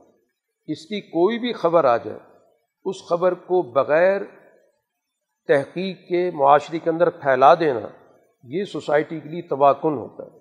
ویدا جا اہم امرم من الامنی اب الخوفی ازاء بھی یہ کچھ لوگوں کا ترجمل ذکر کیا گیا۔ کہ کوئی بھی خبر ان کے پاس آ جاتی ہے۔ اچھی آ جاتی ہے، بری آ جاتی ہے، امن کی آ جاتی ہے، خوف کی آ جاتی ہے۔ وہ اس کو لے کے چرچا کرنے لگ جاتے ہیں۔ خوف کی بات ہے، پھیلانا شروع کر دیں۔ یا کوئی اچھی خبر آ گئی تو اس کو بھی پھیلانا شروع کر دیں۔ بغیر اس کی کہ اس کے اثرات کیا ہوں گے، اچھے ہوں گے، برے ہوں گے۔ بہتر یہ تھا کہ کوئی بھی خبر تمہارے پاس آئے، اس کو فوراً اہل علم کے پاس لے جاؤ، جو تمہارے اندر سم، سوجھ بوجھ رکھتے ہوں کہ کیا یہ خبر عام کرنے کی ہے یا اس خبر کو صرف اپنے تک محدود رکھا جائے۔ ولو ردو الر رسول و الال الامر من ہوں کہ اگر وہ بجائے اس خبر کو پھیلانے کے اس کو رسول اللہ صلی اللہ علیہ وسلم کے پاس لے جاتے۔ یا جو اول الامر ہیں جن کو حضور صلی اللہ علیہ وسلم نے اپنے سسٹم کے ساتھ شریک کیا ہوا ہے۔ یا حضور صلی اللہ علیہ وسلم کے بعد جو دنیا کے اندر نظام بنتے رہے، اگر ان کے پاس لے کے جائیں گے، تو لعالمہ الزین یستم بتون من جو ان میں چیزوں کو صحیح طور پہ سمجھنے والے ہیں، حقائق تک رسائی حاصل کرنے والے ہیں، چیزوں کی تہ تک پہنچنے والے ہیں، وہ سمجھ جائیں گے کہ یہ خبر کیا ہے، اس کی حقیقت کیا ہے، اور کیا اس خبر کی اشاعت ہونی چاہیے، یا اس خبر کو یہیں تک محدود رکھنا چاہیے۔ تو اس کا تعلق بھی کو ہے بنیادی نظم و ضبط سے اس سے بھی پتہ چلتا ہے کہ معاشرے کے اندر ایک نظم و ضبط کا ہونا، ایک ریاست کا ہونا، ایک سسٹم کا ہونا بہت ضروری ہے۔ تاکہ وہ خبروں کو بھی دیکھے کہ جو سوسائٹی کی ذہنوں کو پراگندہ کرتی ہیں، یا ان کے حوصلے کمزور کر دیتی ہیں، یا ان کو کسی خوش فہمی میں مبتلا کر دیتی ہیں۔ یہ دونوں چیزیں خطرناک ہوتی ہیں۔ کہ حوصلے پست ہو جائیں یا غیر ضروری طور پہ آپ کسی خوش فہمی میں مبتلا ہو جائیں۔ تو اس لیے معاشرے کے اندر جو چیزوں کو صحیح تناظر میں سمجھنے والے ہیں، جن کی حقائق تک رسائی ہے، جو چیزوں کو جانتے ہیں کہ یہ خبر کیا ہے، کہاں سے آئی، اس کے فائدے کیا ہیں، مقاصد کیا ہیں، جھوٹ کتنا ہے، سچ کتنا ہے، اور اگر سچ بھی ہے تو اس کے نتائج مثبت ہیں، منفی ہیں۔ یہ ظاہر ہے کہ پورا کا پورا ایک معاملہ ہے جس کو دیکھنا ہوتا ہے۔ اس لیے قرآن نے اس چیز کی سختی کے ساتھ حوصلہ شکنی کر دی کہ ہر بات کو پھیلانے کا جو عمل شروع ہو جاتا ہے کہ کسی کے پاس کوئی خبر پہنچی اور فوراً اس نے آگے اس کو فارورڈ کر دی۔ یہ جو ہمارے یہاں کلچر پایا جاتا ہے۔ اور اسی سے بہت ساری غلط فہمیاں پیدا ہوتی ہیں۔ بہت ساری بے بنیاد باتیں آگے پھیل جاتی ہیں۔ بہت سارے لوگوں کے حوصلے ٹوٹ جاتے ہیں۔ بہت سے تعلقات میں بگاڑ پیدا ہو جاتے ہیں۔ امن و امان کے مسائل پیدا ہو جاتے ہیں۔ تو اسی سے پتہ چلتا ہے کہ سوسائٹی کے اندر ایک عادلانہ نظام کا ہونا کتنا ضروری ہے تاکہ سوسائٹی کی اس ذہنی پراگندگی کو بھی کنٹرول کرے۔ جس کے نتیجے میں سوسائٹی کے اندر بہت سارے معاملات ہاتھوں سے نکل جاتے ہیں۔ اس کا تعلق اس چیز سے نہیں ہے کہ معاشرے کے اندر معلومات تک رسائی کی آزادی ہونی چاہیے۔ اطلاعات تک رسائی کی آزادی ہونی چاہیے۔ ہر خبر ہر آدمی تک پہنچنی چاہیے۔ بڑے اچھے اچھے عنوانات ہیں۔ لیکن اصل چیز یہ ہے کہ کیا اس سے سوسائٹی کی تعمیر ہوتی ہے یا اس سے سوسائٹی کے اندر انتشار پھیلتا ہے؟ اصل چیز سوسائٹی کا استحکام ہے۔ لوگوں کی ذہنی حالت کو بہتر رکھنا ہے۔ ان کے اخلاقیات کو درست رکھنا ہے، ان کے حوصلوں کو پست ہونے سے بچانا ہے، یا غیر ضروری طور پر ان کی خوش فہمیوں سے ان کو دور رکھنا ہے۔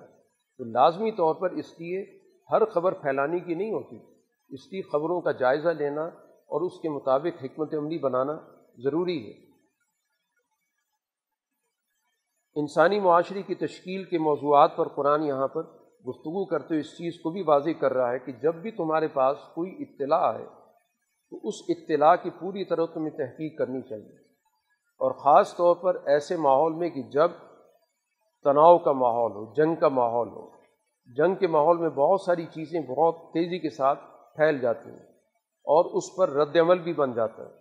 اس پر کوئی نہ کوئی اقدام کر لیا جاتا ہے اور بعد میں پتہ چلتا ہے کہ ہمارا اقدام غلط تھا، تو ندامت اور حسرت ہوتی ہے۔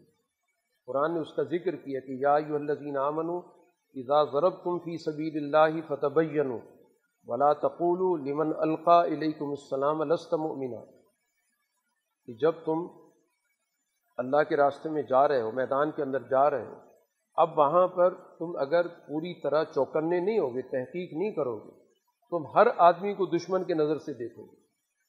اب تمہیں کوئی سلام کر رہا ہے، تم کہو گے یہ بھی کوئی دشمن کا آدمی ہے، اور تم نے اس کے خلاف کوئی ایکشن لے لیا کہ لستم و منا تم تو مسلمان ہی نہیں ہو۔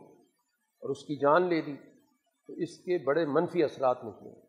اس کی پوری طرح تحقیق کر لیا کرو، ہو سکتا ہے وہ تمہارا ہی آدمی ہو۔ ہو سکتا ہے وہ تمہارے ساتھ ہمدردی رکھتا ہو۔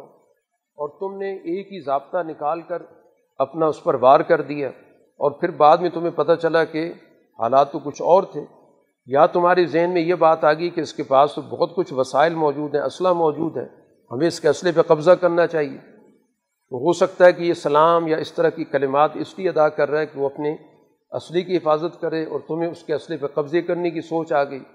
تو قرآن کہتا ہے تب تغون عرض الحیات دنیا کیا تمہیں دنیا کا ساز و سامان چاہیے؟ اللہ کے بعد بہت سامان پڑا ہوا ہے۔ اور پھر کسی کے ایمان پر، کسی کی سلام پر شک کرنا، قرآن نے کہا، تم اپنی حالت کا بھی جائزہ لے لو۔ ایک وقت ایسا تھا کہ تمہاری بھی یہی حالت تھی۔ اللہ تعالیٰ نے تم پر احسان کیا اور اس کے نتیجے میں تم دائرہ اسلام کے اندر آ گئے، تو اس کی اس طرح کی مشکوک ذہنیت کے ساتھ سوسائٹی کے اندر مت رہا کرو کہ جس کے نتیجے میں تمہیں ہر آدمی مشکوک نظر آئے۔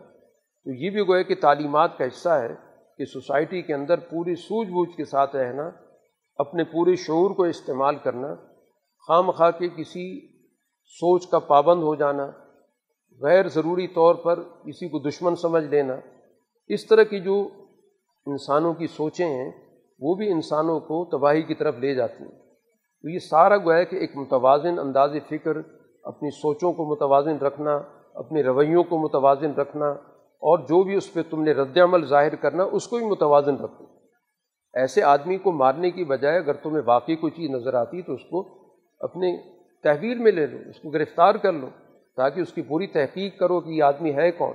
بجائے اس کے کہ فوری رد عمل میں اس کو قتل کر دو۔ اور بعد میں پتہ چلے کہ معاملہ کچھ سے کچھ اور تھا۔ رسول اللہ صلی اللہ علیہ وسلم کے زمانے میں ایک واقعہ بھی پیش آیا۔ حضور صلی اللہ علیہ وسلم نے ایک لشکر بھیجا جنگ کرنے کے لیے۔ تو جنگ کے اندر ایک شخص نے کلمہ پڑھ لیا۔ حضرت اسامہ کی ہاتھ میں تلوار تھی، اس نے کلمہ پڑھ لیا۔ تو اسامہ نے سمجھا کہ ظاہر ہے اس موقع پر تو اس نے کلمہ ہی پڑھنا تھا، اپنی جان بچانے کے لیے۔ اس کو قتل کر دیا حضور صلی اللہ علیہ وسلم کے علم میں بات لائی گئی، جب لشکر واپس آیا تو حضور نے بڑی سخت خفقی کا اظہار کیا اور پوچھا، اسامہ، تم نے یہ کیا کیا؟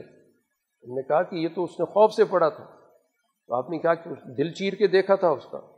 تین دفعہ آپ نے جملہ دہرایا ہے۔ اسامہ بن زید کہتے ہیں کہ میں حضور صلی اللہ علیہ وسلم کی کلمات سن کر میرا دل کرتا تھا کہ کاش میں اس سے پہلے کافر ہوتا اور آج میں مسلمان ہو جاتا تاکہ یہ جو جرم ہوا ہے یہ حالت اسلام میں تو سرزد نہ ہوتا۔ تو بہرحال کہنے کا مقصد حضور صلی اللہ علیہ وسلم کا یہ تھا کہ اس کی ظاہری حالت کی بنیاد پہ تم نے فیصلہ کر دیا۔ ہو سکتا ہے کہ وہ دائر اسلام میں آ چکا ہو، اسلام قبول کر چکا ہو۔ تو اس لیے تم نے گویا ضرورت سے زیادہ رد عمل دکھا کر جو طریقہ کار اختیار کیا، بہت ہی نامناسب کیا۔ بال قرآن حکیم یہ تمام تعلیمات اس لیے دے رہا ہے کہ اس کا مقصد ایک متوازن ایسا معاشرہ قائم کرنا ہے کہ جس میں کوئی بھی شخص فوری رد عمل کا شکار ہو کر اور غیر ضروری طور پر اس میں مشتعل ہو کر فیصلے نہ کرے، تو پھر جا کر سوسائٹی کے اندر ایک درست نظام قائم ہوتا ہے۔ اسی حوالے سے قرآن حکیم نے ایک بڑی اہم چیز کی طرف بھی توجہ دلائی ہے کہ میدان جنگ جب دشمن سے مقابلہ ہوتا ہے، تو اس صورت میں سب سے پہلی اور بنیادی ترجیح دشمن کی چال کو ناکام بنانا ہوتا ہے۔ اگر اس موقع پر نماز جیسا فریضہ بھی آ جاتا ہے، تو اس کے پڑھنے کا بھی قرآن نے طریقہ مختلف کر دیا۔ کہ ایسی حالت میں اگر کوئی شخص یہ کہے کہ میں تو نماز پڑھنے لگا ہوں، مجھے تو اللہ کی عبادت کرنی ہے، وقت کم رہ گیا ہے، اور وہ میدان جنگ کی بجائے نماز کے تقاضے پورے کرے گا، تو لازمی طور پر گویا دشمن کو تقویت فراہم ہوگی۔ اس لیے قرآن نے باقاعدہ نماز کا پورا کا پورا پروسیجر ہی بدل دیا۔ یہ وہ پروسیجر اگر ہم عام زندگی میں اختیار کریں تو ہماری نماز بالکل نہیں ہوگی۔ اس میں چلنا پھرنا بھی ہو رہا ہے۔ اس میں ایک حضور صلی اللہ علیہ وسلم کے پیچھے لوگ نماز پڑھنے کے لیے جمع ہوں گے تو دو گروہ بنا دیے جائیں گے۔ ایک گروہ ایک رکعت پڑے گا، وہ چلا جائے گا، پھر دوسرا آ کر دوسری رکعت پڑے گا۔ اس اتنے عرصے میں وہ پہلے گروہ حالت انتظار میں کھڑا رہے گا۔ اب یہ سارا عمل آنے جانے کا اتنا درمیان میں انتظار کرنا، معمول کی نماز کے اندر تو یہ درستی نہیں، وہ نماز ٹوٹ جاتی ہے۔ لیکن یہ سارا کا سارا نظام میدانی جنگ کے اندر اس کی نہ صرف گنجائش رکھی گئی بلکہ اس کا طریقہ بتایا جا رہا ہے۔ تو گویا ہر موقع کی عبادت کو سمجھنا ضروری ہوتا ہے۔ اس موقع پر اگر ہم معمول کی عبادت کریں گے تو وہ نقصان دہ ہوگا کیونکہ دشمن ایسے موقع سے فائدہ اٹھائے گا۔ اور وہ اس موقع سے فائدہ اٹھا کر وار کر دے گا کہ یہ تو حالت عبادت میں اس لیے قرآن نے اس کا پورا طریقہ کار بدل دیا۔ اور اگر میدان جنگ میں اس کی نوبت بھی نہیں آ رہی کہ اس طرح نماز پڑھی جائے، تو پھر علیحدہ علیحدہ نماز پڑھی جا سکتی ہے۔ اور اگر علیحدہ علیحدہ نماز پڑھنے کی بھی صورت نہیں بن رہی، تو اس کو قضا کیا جا سکتا ہے۔ کیونکہ ہر موقع کی عبادت کا جاننا ضروری ہے کہ اس موقع کی عبادت میدان کے اندر مقابلہ ہے۔ اس موقع کی عبادت معمول کی وہ نماز نہیں ہے، تو اس کو جس حد تک پڑھا جا سکتا ہے، اس کا طریقہ بتا دیا گیا۔ اور اگر وہ ممکن نہیں ہے، تو پھر ظاہر بات ہے کہ نماز قضا ہوگی جیسے خود رسول اللہ صلی اللہ علیہ وسلم کی غصبۂ خندق میں نمازیں قضا ہو گئی تھیں، کیونکہ دشمن مقابلے پر کھڑا تھا اور موقع نہیں تھا کہ اس موقع پہ نماز پڑھی جا سکے۔ اگرچہ اس وقت تک یہ طریقہ بھی نازل نہیں ہوا تھا جو قرآن نے بعد میں بتایا ہے، بہرحال ایک بنیادی بات ہمارے سامنے آ چکی ہے کہ ہر موقع کی نیکی کو سمجھنا بہت ضروری ہے کہ اس موقع کی نیکی ہے کیا اور اس کے مطابق نیکیوں کے درمیان فرق مراتب رکھنا کہ اس وقت کی نیکی یہ ہے اور وہ دوسری نیکی پر مقدم ہے اور اس کو کرنا ضروری ہے۔ انسانی معاشرے کے لیے بڑی بنیادی بات جس کو قرآن بارہا ذکر کرتا ہے، وہ بغیر کسی تفریق کے ہر آدمی کو عدل و انصاف کی فراہمی ہے۔ چاہے ظلم کرنے والا اپنی جماعت کا ہی آدمی کیوں نہ ہو۔ اس بنیاد پر کبھی نہیں سوچا جائے گا کہ یہ اپنا آدمی ہے، لہٰذا اس کے ظلم کو چھپایا جائے۔ اور دوسرا آدمی ہمارے مذہب کا نہیں ہے، لہٰذا اس کے ساتھ ہر قسم کی ناانصافی کی جا سکتی ہے۔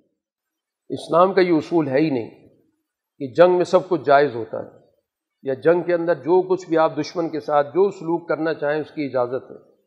اور اپنے آدمی کو جس طرح بھی آپ اس کا ساتھ دینا چاہیں، اس کی طرف داری کرنا چاہیں، سب جائز ہے۔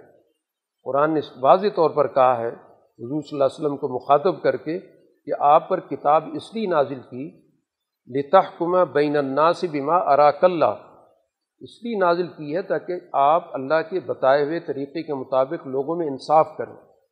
ولا تکن للخائنین خسیمہ خیانت پیشہ لوگوں کے آپ وکیل نہ بنیں، ان کے طرف دار نہ بنیں۔ بلکہ قرآن آگے جا کے مزید کہتا ہے، ولا تجادل عن الزین یختانون انفسہم جنہوں نے اپنے ساتھ خیانت کر رکھی، آپ ان کی طرف سے بحث بھی نہ کریں۔ کیونکہ اللہ تعالیٰ کو خیانت پیشہ پسند ہی نہیں ہے۔ چاہے وہ ہم مذہب ہوں، کلمہ پڑھتے رہیں۔ وہاں پر تو یہ چیز دیکھی جائے گی کہ اس معاملے کے اندر خائن کون ہے، امین کون ہے، عادل کون ہے، ظالم کون ہے۔ اس سے قطع نظر کہ وہ ہم مذہب ہے یا نہیں۔ تو اس لیے قرآن یہاں پر اس چیز کو واضح طور پر مسترد کر رہا ہے کہ جو یہ سوچ تھی کہ ہم مذہب کا ساتھ دو اور دوسرے مذہب کے خلاف کوئی بھی اقدام کرو۔ چنانچہ ان آیات کے پس منظر کے اندر بھی یہی بات ہے۔ کہ وہاں پر سارا الزام ایک یہودی پر ڈالا جا رہا تھا ایک مسلمان کی طرف سے، اور اس نے اپنا سارا دامن صاف کر دیا۔ سارا جرم اس نے یہودی کی طرف منتقل کر دیا۔ ان آیات کے ذریعے بتا دیے گا کہ اس معاملے کے اندر یہودی بے گناہ ہے یہ سارا کا سارا معاملہ اس شخص کا ہے جو آپ پر ایمان کا دعوت کر رہا ہے، جس کو بعد میں منافق کے نام سے ہم جانتے ہیں۔ لیکن اس دور کے اندر جو لوگ بھی تھے، وہ ظاہر اپنا عنوان تو مسلمان ہی رکھتے تھے۔ اسی تفصیل کے ساتھ قرآن نے پھر تمام اہل ایمان کی جماعت کو مخاطب کر کے کہا کہ یا یو الزین آمن کون قوامین بالقسطی شہداء اللہ یہ تمام اہل ایمان انصاف قائم کرنے والے بنے اور اللہ کے لیے گواہی دیا کریں گویا اپنے تمام چیزوں سے، تمام مفادات سے، تمام تعلقات سے بالا تر ہو کر اپنی سوچ اختیار کریں کہ ہم نے عدل ہر ایک کو دینا ہے۔ ہر معاملے کے اندر ہم نے عدل کے ساتھ رہنا کہیں پر بھی ہم نے گواہی دینی ہے تو اللہ کی خاطر دینی ہے۔ ہم نے اس کے نتائج دیکھ کر فیصلہ نہیں کرنا کہ اس عدل کرنے سے تو ہمارا آدمی یا ہم ہمارے مفادات خطرے میں پڑیں گے۔ اس گواہی دینے سے ہمارا کوئی آدمی متاثر ہوگا، بلکہ قرآن نے تو رشتوں تک کا ذکر کر دیا کہ وہ گواہی چاہے تمہارے خلاف پڑتی ہو، تمہارے ماں باپ کے خلاف پڑھتی ہو، تمہارے قرابت داروں کے خلاف پڑھتی ہو۔ تم نے وہاں پر یہ دیکھنا ہے کہ سچ کیا ہے۔ تم نے سچ کا ساتھ دینا ہے۔ تو سچائی کے گواہ بنو اور عدل کے قائم کرنے والے بنو۔ باقی کوئی بھی وجہ تمہارے ذہن میں آتی ہے، اس کی کوئی حقیقت نہیں۔ کوئی نہ کوئی وجہ تو بن سکتی ہے، کسی کو فیور دینے کی۔ حتیٰ کہ قرآن حکیم نے کہا کہ اگر تمہارے ذہن میں یہ بات آتی ہے کہ یہ آدمی ضرورت مند ہے، کمزور آدمی ہے، تو اس کو یہاں پر ہم غلط بیانی کر کے کوئی نہ کوئی اس کا ساتھ دے دیں۔ قرآن کہتا ہے کہ اللہ تعالیٰ سب کا سب سے بڑا ساتھی ہے۔ تمہیں اس کا ساتھی بننے کی ضرورت نہیں ہے کہ اس کے نام پر تم عدل کا خون کر دو، نا انصافی کو وہاں پر جنم دو۔ تمہیں عدل و انصاف سے کام لینا چاہیے۔ یہ معاملہ ایک علیحدہ شعبہ ہے کہ کون آدمی کمزور ہے، طاقتور ہے، وسائل ہیں، نہیں ہیں۔ یہ شعبہ معیشت کا کام ہے، وہ اس پہ توجہ دے۔ اگر اس کی ضرورت پوری نہیں ہو رہی تو اس کی ضرورت وہ پوری کرے۔ یہ عدالت کا تو کام نہیں ہے۔ کہ وہ اس بنیاد پر فیصلے شروع کر دیں۔ عدالت نے تو معاملے کی نوعیت دے کے فیصلہ کرنا ہے کہ اس معاملے کے اندر حق پہ کون ہے اور باطل پر کون ہے۔ اگر اس کی دیگر معاملات ہیں تو اس کی دیگر شعبۂ زندگی موجود ہیں۔ غربت مٹانے والے ان کی غربت مٹائیں، ان کا کوئی اور مسئلہ ہے، وہ حل کریں۔ عدالت تو اس مسئلے کو دیکھے گی کہ اس مسئلے میں اگر اس شخص نے زیادتی کی ہے تو ظاہر اس کے خلاف اقدام ہوگا۔ ایک بڑی اصولی ہمیں بات سمجھا دی گئی کہ ہر صورت میں جو بنیادی چیز ہے عدل، اس کو کسی صورت میں نظر انداز نہیں ہونے دیں کسی بھی اچھے عنوان سے بھی کہ اس کا نقصان ایک شخص تک محدود نہیں رہے گا۔ یہ پھر ایک روایت بن جائے گی۔ ہر آدمی اپنے ذہن میں کوئی نہ کوئی وجہ تلاش کرے گا اور اس طرح عدل سے جان چھڑاتا رہے گا۔ اسی طرح ظلم پنپتا ہے۔ ظلم کرنے والی بھی کوئی نہ کوئی وجہ، کوئی نہ کوئی اس کی توجہ کر لیتے ہیں اس لیے قرآن حکیم نے واضح طور پر اس کی نشاندہی کر دی۔ اب اس راستے میں جو رویہ سب سے زیادہ رکاوٹ بنتا ہے، اس کو قرآن حکیم نے نفاق سے تعبیر کی۔ یہ جو دوغلے قسم کے لوگ ہوتے ہیں، یا سوسائٹی کے اندر، جس کو آج کی زبان کے اندر ففتھ کالم کہا جاتا ہے، وہ اندر بیٹھے بیٹھے جڑے کاٹ رہے ہوتے ہیں۔ قرآن نے کہا، ان سے چوکنا رہنا۔ یہ بظاہر تمہارے ساتھ رہتے ہیں، لیکن سب سے بڑی رکاوٹ یہی بنتے ہیں۔ یہ فیصلوں پہ اثر انداز ہونے کی کوشش کرتے ہیں، اپنے مفادات حاصل کرتے ہیں۔ لوگوں سے ہمدردیاں حاصل کرتے ہیں اور اصل مقصد ان کا یہی ہوتا ہے کہ کسی نہ کسی طرح پورے معاشرے کو اصل راستے سے ہٹا دیا جائے۔ اس کی ان کا قرآن بار بار ذکر کرتا ہے کہ ان کی جو نوعیت ہے، ان کے رویوں کی، ان کی سوچ کی، ان کے طریقۂ کار کی، اس پر تمہاری پوری طرح نظر رہنی چاہیے۔ حتیٰ کہ ان کا تو طریقۂ کار یہ کہ نمازوں کے اندر بھی شریک ہو جاتے ہیں۔ اذا قامو الصلاط قامو کو سالہ نمازوں میں بھی آتے ہیں۔ اگرچہ سست ہو کر آئیں گے بوجھل دل کے ساتھ آئیں گے، لیکن آئیں گے ضرور۔ یوراون الناس تاکہ لوگوں کو دکھا سکیں کہ ہم اس معاشرے کا حصہ ہیں۔ ولاس قرون اللہ اللہ کلیلہ اللہ کا بھی تھوڑا بہت ذکر بھی کریں گے۔ تو ظاہری طور پر ان نے پورا روپ وہی دھارا ہوگا جو مسلم معاشرے کا ہوتا ہے۔ وہ جو جتنی بھی سرگرمیاں اس کے اندر وہ شریک رہیں گے۔ لیکن اصل میں ان کے سارے تعلقات ان قوتوں کے ساتھ ہوتے ہیں جو مسلمانوں کے خلاف کام کر رہی ہوتی۔ وہ اصل میں ان عالمی قوتوں کے نمائندے ہوتے ہیں۔ یہاں پر مختلف روپ دھار کے کام کر رہے ہوتے ہیں۔ بڑے اچھے اچھے عنوانات کے ساتھ این جی اوز بنا رکھی ہوتی ہیں اور عام آدمی بھی اس سے متاثر ہوتا ہے، لیکن اصل سارے مفادات ان کے کہیں اور جڑے ہوئے ہوتے ہیں۔ ایب تقون عندہم العزت ان کے پاس چاہتے ہیں کہ ہماری عزت ہونی چاہیے، ہمارا نام ہونا چاہیے۔ یہ سارے جو ہے کہ قرآن حکیم نے جن رویوں کا ذکر کیا، سوسائٹی کے اندر ایسے کردار ہمیشہ موجود رہتے ہیں۔ اور پھر ان سے اپنے مفادات کے حصول کے لیے رابطے میں بھی رہتے ہیں۔ مسلم معاشرے کا بھی حصہ رہتے ہیں۔ جب اگر مسلم معاشرے کو کسی مسئلے میں کامیابی مل جائے تو بڑھ چڑھ کر اس کا کریڈٹ لینے کی کوشش کرتے ہیں کہ ہماری وجہ سے یہ کام ہوا۔ اور اگر وہاں پر ان کو شکست ہو جائے، ان کے آقاؤں کو کسی طرح فتح حاصل ہو جائے، ان سے رابطہ کرتے ہیں کہ دیکھیں ہماری حکمت عملی کامیاب رہی۔ ہم نے ان کو اندر سے روک کے رکھا۔ وہ تمہارا صحیح طور پہ جواب نہیں دے سکے۔ کوئی اقدام نہیں کر سکے تو اس میں ہمارا حصہ بنتا ہے۔ اس طرح گویا کہ دونوں طرف وہ دوغلے پن کے ذریعے اپنے مفادات کو پورا کرنے کی کوشش کرتے ہیں۔ اس لیے قرآن حکیم ان کے بارے میں واضح طور پر رہنمائی کر کے بتا رہا ہے کہ ان لوگوں سے اپنے آپ کو دور رکھیں یہ تمہارے لیے خطرے کا باعث ہوں گے۔ جو خادعون اللہ، دھوکے کی حالت میں رکھیں گے، دھوکہ دینے کی کوشش کریں گے۔ اس لیے ان کی طرز عمل پر تمہاری پوری گہری نظر ہونی چاہیے۔ لا تتخذ الکافرین اولیاء امن دون المؤمنین۔ یہ اصل میں تو اہل کفر ہیں۔ ان کو کسی صورت میں اپنا دوست مت ماننا۔ ان کے ساتھ تمہارا جو طرز عمل ہے، ایک معاشرتی طور پر تو ٹھیک ہے، اس وقت ملے جلے لوگ رہتے ہیں۔ اور جب تک ہمارے پاس مکمل ثبوت نہ ہو، جس کو ہم واضح طور پہ ثابت نہ کر سکیں، اس وقت تک ان پہ ہاتھ بھی نہیں ڈالا جا سکتا۔ اس کے اور مختلف نتائج نکل سکتے ہیں۔ لیکن بہرحال ان پر اعتماد کرنا یا ان کی باتوں میں آ جانا، ان سے بچنے کی ضرورت ہے۔ ان پر کسی صورت میں اعتماد مت کرو۔ ان کے ساتھ کسی طور پر بھی ایسے تعلقات مت جوڑو جس کے نتیجے میں وہ تم سے ناجائز فائدے حاصل کریں۔ باقی کہ ان چیزوں کا چرچا سوسائٹی کے اندر کرنا بار بار قرآن کہتا ہے وہ بھی مناسب نہیں ہے۔ کہ اس طرح ایک دوسرے کے پیچھے پڑے رہیں کہ فلاں آدمی ایسا ہے، فلاں ایسا ہے، یہ معاشرہ بھی ظاہر اس سے بھی ذہنی پراگندگی پیدا ہوتی ہے۔ لا يحب اللہ الجہر بالسوء من القول۔ یہ اللہ تعالیٰ کو اس طرح کی باتیں پسند نہیں ہیں۔ برسر عام ایک دوسرے کے بارے میں باتیں کرتے رہیں، سوائے اس کے کہ اللہ من ظلم، جس پہ ظلم ہوا ہے، اس کو اس بات کی اجازت ہے کہ وہ اپنے اوپر ہونے والے ظلم کے خلاف آواز بلند کرے۔ تو مظلوم کو اس بات کی اجازت دی جا رہی ہے۔ اس کو ہم یہ کہہ کہ چپ نہیں کرا سکتے کہ تم ایک غلط بات کہہ رہے ہو، نامناسب بات کہہ رہے ہو۔ تم خواہ مخواہ ایک بات کا چرچا کر رہے تمہیں چپ رہنا چاہیے تھا۔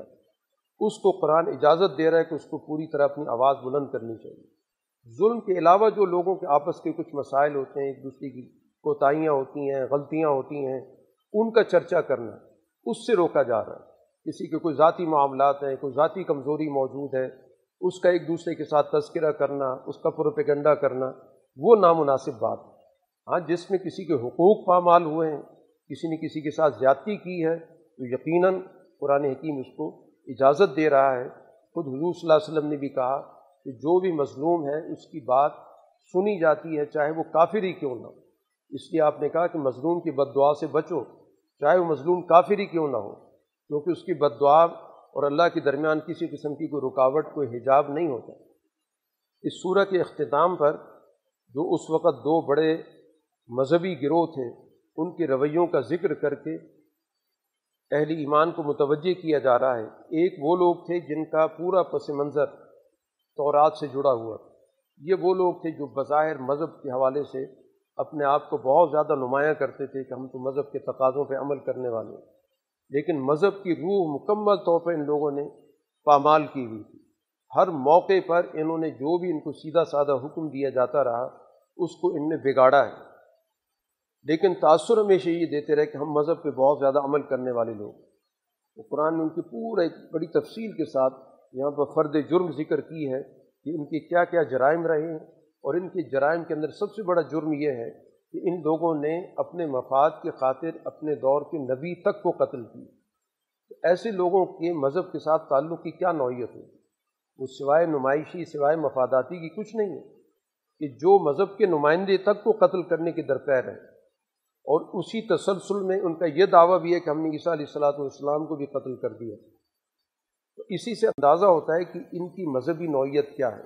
یہ کس قسم کی متشددانہ ذہنیت رکھتے ہیں کہ اپنی مفاد کے خاطر یہ کسی کی بھی جان لے سکتے ہیں۔ چاہے اس دور کا پیغمبر ہی کیوں نہ یہ اس کی جان کے بھی درپے ہو جاتے ہیں اور بلکہ اس کو باقاعدہ فخر کے طور پہ ذکر کرتے ہیں۔ اب عیسیٰ علیہ السلاۃ والسلام کے قتل کو باقاعدہ یہ اپنے کارنامے کے طور پر ذکر کرتے ہیں۔ قرآن نے واضح طور پر کہا کہ قتل تو ان نے کیا کرنا تھا، وہ تو ان کے ہاتھ ہی نہیں آئے۔ اللہ تعالیٰ نے ان کی پوری طرح حفاظت کی ہے۔ جو بھی ان کا دعویٰ ہے کہ ہم نے قتل کر دیا، یا ہم نے ان کو سوری دے دی۔ ماں قتل ہو یقیناً کسی طور پر انہوں نے قتل نہیں کی، بلکہ اللہ تعالیٰ نے ان کو اپنے پاس اٹھا لیا ہے۔ تو یہ تو پوری تفصیل گویا کہ ایک گروہ کی بیان کر دی۔ اب ان لوگوں نے تو انبیاء کو قتل تک کر دیا، دوسرا گروہ پیدا ہو اس نے ایک نبی کو اٹھا کے اللہ کا بیٹا بنا دیا۔ اس کا بھی ذکر کر دیا کہ یہ دو گویا کے انتہائیں ہیں۔ تو انتہا پسندی کسی بھی سطح کی ہو، وہ سوسائٹی کے اندر ہمیشہ یک طرفہ سوچ پیدا کرتی ہے۔ اس سے سوسائٹی کے اندر توازن بگڑ جاتا ہے۔ اسی کے نتیجے میں سوسائٹی کے اندر شدت پسندی پیدا ہوتی ہے۔ شدت پسندی کے پیچھے ہمیشہ انتہا پسندی ہوتی ہے۔ انتہا پسندی کا ہی اگلا قدم ہے جس میں اپنی بات کو طاقت کے بل بوتے پر منوایا جاتا ہے۔ تو ایک شدت پسندی یہ ہے کہ انبیاء قتل کر رہے ہیں۔ دوسری طرف جس کو قرآن نے کہا کہ یا حل الکتابی لا تغلو فی دین یہ دین کے اندر غلوف کہ ایک نبی کے بارے میں اس کا مقام بڑھاتے بڑھاتے یہاں تک لے گئے کہ مسیح کے بارے میں کہہ دیا کہ وہ تو اللہ کے بیٹے تھے۔ قرآن نے اس پر بھی بات کی کہ انم المسیح ہو عیسبن و مریم رسول اللہ، بڑا متوازن قسم کا عیسیٰ علیہ السلاۃ والسلام کا جو مقام ہے، اس کو بیان کیا کہ مسیح کون ہے؟ ایک تو وہ عیسیٰ ابن مریم۔ جو ہے کہ مریم کے بیٹے ہیں، انسان ہیں۔ رسول اللہ ہیں۔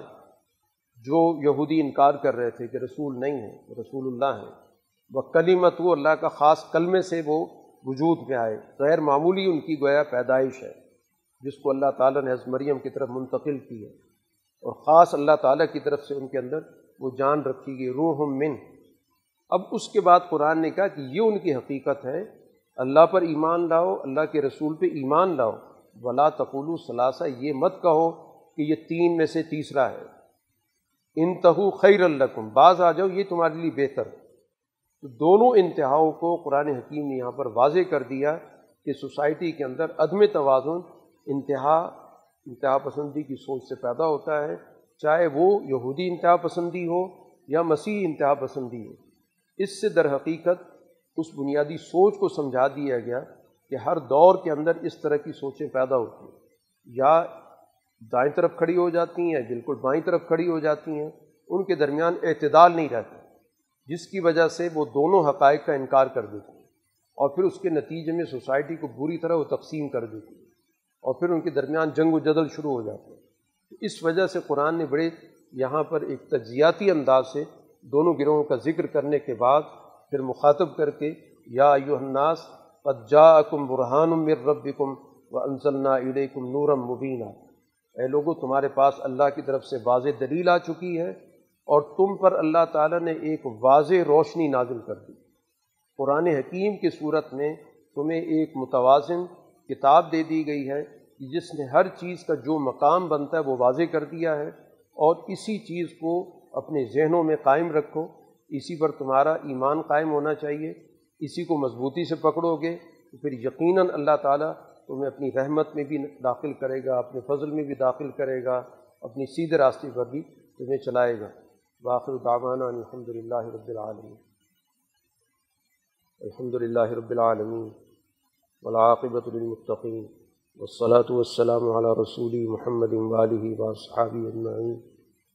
ربنا آتنا في الدنيا حسنة وفي الآخرة حسنة، وقنا عذاب النار۔ اے اللہ، ہمیں قرآن کا صحیح فہم عطا فرما۔ ہماری دینی شعور میں اضافہ فرما۔ ہمیں سچ کو سچ سمجھنے والا بنا۔ ہمیں جھوٹ سے دوری عطا فرما۔ جھوٹ کی پہچان عطا فرما۔ سچے لوگوں سے وابستگی عطا فرما۔ اے اللہ، جو سچا تاریخی تسلسل، اس سے ہمیں وابستگی عطا فرما۔ اے اللہ، ہماری مشکلات آسان فرما۔ پریشانیوں کا اضالہ فرما۔ اس ماہ کی برکتوں سے مستفید ہونے کی توفیق عطا فرما۔ اس مہینے کو ہماری تربیت کا ذریعہ بنا۔ اے اللہ، ہمارے علم میں، ہمارے شعور میں، ہمارے عمل میں ترقی عطا فرما۔ ہماری دعاؤں کو قبول فرما۔ صلی اللہ تعالیٰ علیہ خیر خلقی محمد والی و صحابی اجمعین۔